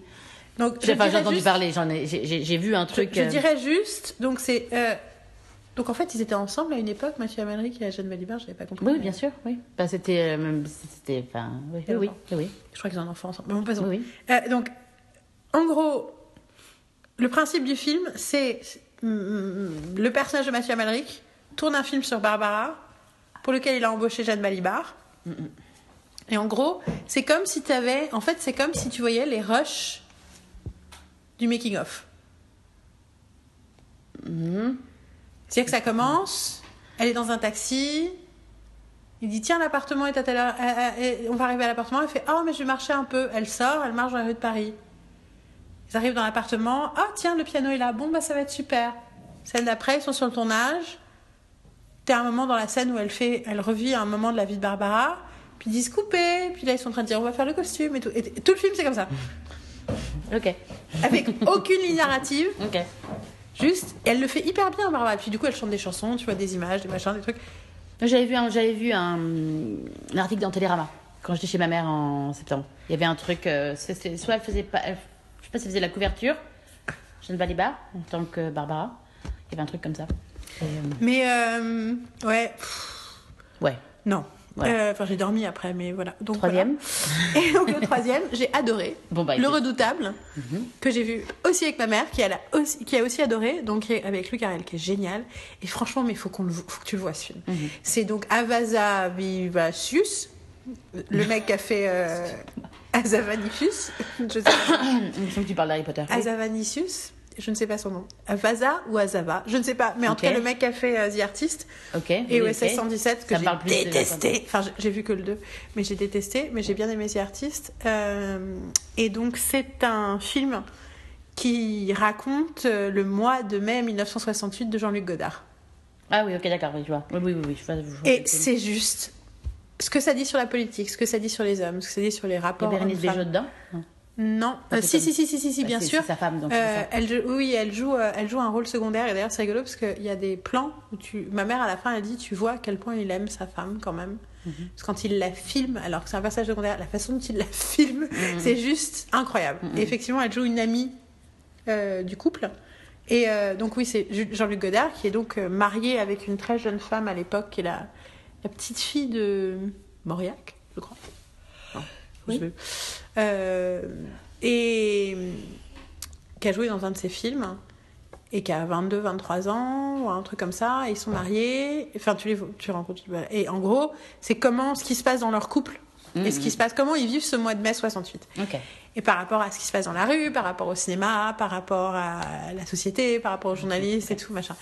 Et, et c'est ce que ça, je te dis, ce que ça dit sur le cinéma, ce que ça dit sur les artistes, ce que ça dit sur euh, les intellectuels, ce que ça dit sur les hommes et les femmes, ce que ça dit sur l'ego, ce que ça dit sur euh, bah, la politique et le- l'engagement politique et le, rapport à l'artiste. Enfin, la crise aussi du fait que lui, il est déjà considéré comme le plus grand réalisateur de tous les temps et donc il est déjà, en fait, il s'est déjà dépassé lui-même et donc il est complètement paumé. Et ce que ça dit sur Jean-Luc Godard, c'est tellement génial, mais tellement génial. Et en plus, visuellement, il s'éc- il s'éclate avec euh, le fait qu'on est en 68, quoi.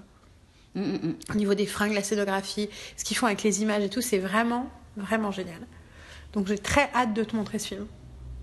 Si, regarder en en- même temps, je regarde s'il sort ici, euh, je train de regarder, et puis s'il sort quand t'es pas là, je vais voir sans toi, ma puce. hein. Ah bah, vas-y. S'il sort. Vas-y, vas-y, vas-y. Mais en plus, c'est une comédie, enfin, c'est vraiment euh, drôle. Alors c'est rigolo parce que moi j'ai demandé à. Je sais plus à qui j'ai demandé si quand c'est ça, ça. Non, ça y a pas écrit Allemagne. Ben non, il y a Netherlands, euh, Estonie, euh, Inde, euh, Taïwan, Hong Kong, Argentine, Ro- Turquie, C'est bizarre que ça sorte pas en même temps parce que Jean-Luc Godard, Sweden. ça pourrait. Ça pourrait Non, mais il fait des, il fait des festivals euh, Serbie, etc. Non, pas pour l'instant. Parce que ça sort même euh, au- en Angleterre, ça sort le 11 mai 2018.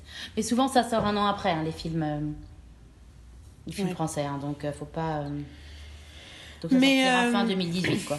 Et il y a un film que j'ai pas réussi à voir, que j'ai failli, parce que c'était les, les, les, les trucs, les best-of, machin. Mais alors, c'est bien parce que j'avais demandé si le road web c'était bien à Caroline, qui m'a dit Bah, apparemment, il y a des fans de Godard qui n'ont pas aimé, parce que ça se fout un peu de la gueule du- de, de, de Godard. Moi, j'étais là Ouh, ça va me plaire, ça. J'aime bien, hein. je, je déteste pas Godard, hein, mais euh, je trouve que ça lui fait du bien qu'on se moque un peu de lui. Euh, mais donc, il y avait un autre film dans les, dans les best-of de l'année. euh, qui est le festival UGC, le festival Télérama, que j'ai essayé de voir. D'ailleurs, Télérama, j'ai pas du tout réussi à y aller. Mais UGC, j'ai vu, c'est comme ça que j'ai vu The Square, et c'est comme ça que j'ai vu Barbara. Et du coup, je voulais voir un autre film français, euh, qui était le dernier film des, euh, de Machin, Nakash et les autres, donc ceux qu'on fait Intouchable et Samba, Mhm. énormément aimé, euh, qui s'appelle Le sens de la fête. J'ai pas réussi à le voir. Ah oui, c'est eux qui l'ont fait? Bah oui. Putain, je savais même pas, je suis allée voir ce film-là et. Et toi, Ah. tu, et toi pendant ce temps-là, tu l'as moi, je l'ai vu vu, il est passé ici, ouais. Il est passé ici, je suis allée le voir et. euh, Et j'ai pas beaucoup aimé en fait. Raconte-moi, c'est Euh, quoi ce film Le film euh, raconte, ben, ça raconte euh, l'histoire d'une, euh, enfin, c'est comment ça s'appelle, c'est Bakri qui euh, qui a une boîte euh, de d'organisation de, de fêtes, enfin donc le sens de fête, de fête, etc. Et il doit euh, organiser un, un mariage euh, dans un euh, euh, une sorte de, c'est pas, c'est même pas un château, mais bon, c'est un peu ça. Enfin, c'est un, Un manoir, ouais. Ouais, ouais, ouais. Enfin, une, une belle demeure, on va dire. Et, euh, et il, a, il a sa team. Euh, euh, je sais même pas comment définir ce truc. Et ça te montre que le, comment le truc tombe. Enfin, le truc marche pas, en fait. Enfin, s'il fonctionne pas. euh, Genre la viande qui a, qui a, qui a pas. euh, qui a, qui a pas été réfrigérée, pas pour des raisons, etc. Elle montre la folie du, du mec, du, du mari, là, qui est complètement taré. Enfin, du futur, euh, du fiancé, quoi, du futur marié euh, qui organise tout et qui veut faire une déclaration euh, à sa femme, etc. Enfin, des trucs. Enfin, c'est, c'est tout est un peu tiré par les cheveux, je trouve. C'est, j'avais vu la bande annonce. J'étais pas sûre d'aller voir le film. J'avais vu la bande annonce et ça m'a fait. J'avais trouvé des, il y avait des moments qui m'ont fait rire en fait dans la bande annonce. Je me suis dit, oh, ça doit être dans etc. Non, toutes les blagues sont dans la bande annonce. Euh, c'est, je trouve pas ça drôle. Je trouve que ça tombe euh, comme un, comme un, enfin le soufflet prend pas et euh, ça se casse la gueule tout le temps. C'est lourd. Euh, c'est cliché à mort. C'est chiant.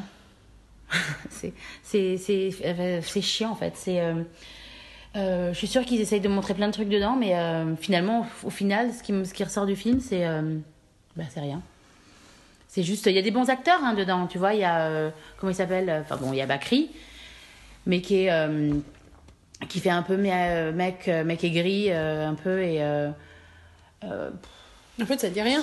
ça Du dit rien. Ouais, ça dit rien. Ça dit rien. Ça te raconte juste comment euh, le. Donc, il n'y a pas un Ils, moment. tu euh, penses qu'ils essayent de dire quelque chose, mais en fait, ça dit pas grand chose, à part que, euh, que finalement le mec veut laisser, son, veut laisser sa boîte euh, parce qu'il pense que ce qui, enfin, ça marche plus, etc., que c'est, que c'est la fin et que. Et donc il veut la revendre et finalement il se rend compte que non, il veut la garder parce que finalement il aime son équipe, etc. Enfin, mais finalement, enfin, non, c'est c'est chiant.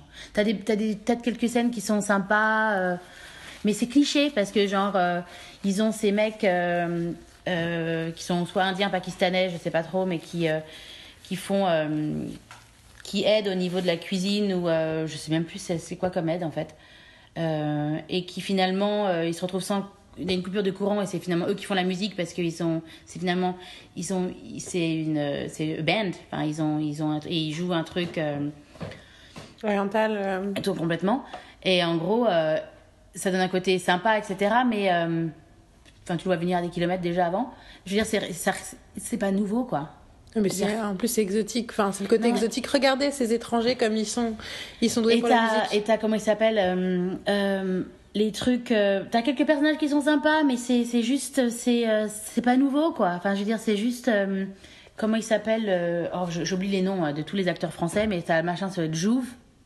C'est le mec qui jouait dans. ah, ce film où c'est dans la. Euh, avec Omar, un film avec Omar Sy où ils sont dans une colonie de vacances là, le mec, euh, Ah, tu sais, euh, tu vois, tu vois le film dont je te parle? Bah, le truc, euh, oui, enfin, le, un truc de colonie de vacances Ouais, des années et je pense 90. qu'il- enfin, la- la- L'acteur, je crois qu'il s'appelle Machin Jouve, je ne sais plus comment il s'appelle en tout cas. Il est, euh, il est le photographe euh, et euh, pff, il, il est sympa, mais c'est aussi cliché, euh, c'est chiant. Avec sa cigarette électronique, t'as juste envie tous de les baffer en fait. En fait, moi, c'est un problème, c'est que je pense que c'est un film trop français. Et ça montre tous les trucs que j'aime pas chez les Français en fait. Et, euh, et franchement, euh, peut-être.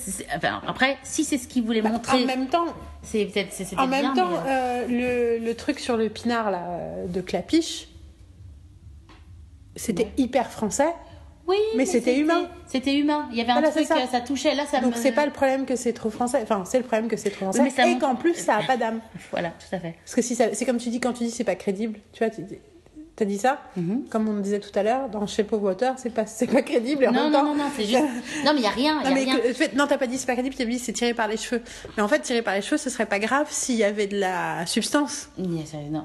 Ça, pour moi, ça prouve juste qu'il y a pas Le la truc, c'est que ce film, j'en ai oublié son existence et j'ai oublié que je l'avais vu en fait. Ouais, bah ça, c'est toujours, c'est toujours un bon signe. bon, bah voilà, c'était notre partie cinéma. Je pense que ça fait deux heures. Euh, sérieusement. Euh, Je alors, pense, oui. il est possible qu'on fasse une pause et qu'on fasse une seconde partie série. Attention. Oui, ça fait 2h05. Donc on va faire une petite pause et on va reprendre immédiatement pour les séries, pour la semaine berlinoise numéro 11, partie 2, les séries. The emptiness just flies away. Oui, bah c'est exactement ce que j'allais dire. T'as, Tu sais qu'en allemand le on dit une grenouille, If we could stop, on a une froche. Ah, ok, d'accord. Je comprenais pas ce que tu me parlais. Je croyais que tu parlais du herpès. Genre, on dirait une grenouille. J'ai- je- j'ai- Bon, du coup on raconte quoi dans ce podcast? We're falling new. Bon, alors je vais mimer tout le. Bon, alors je vais mimer tout le. Je te mime tout le.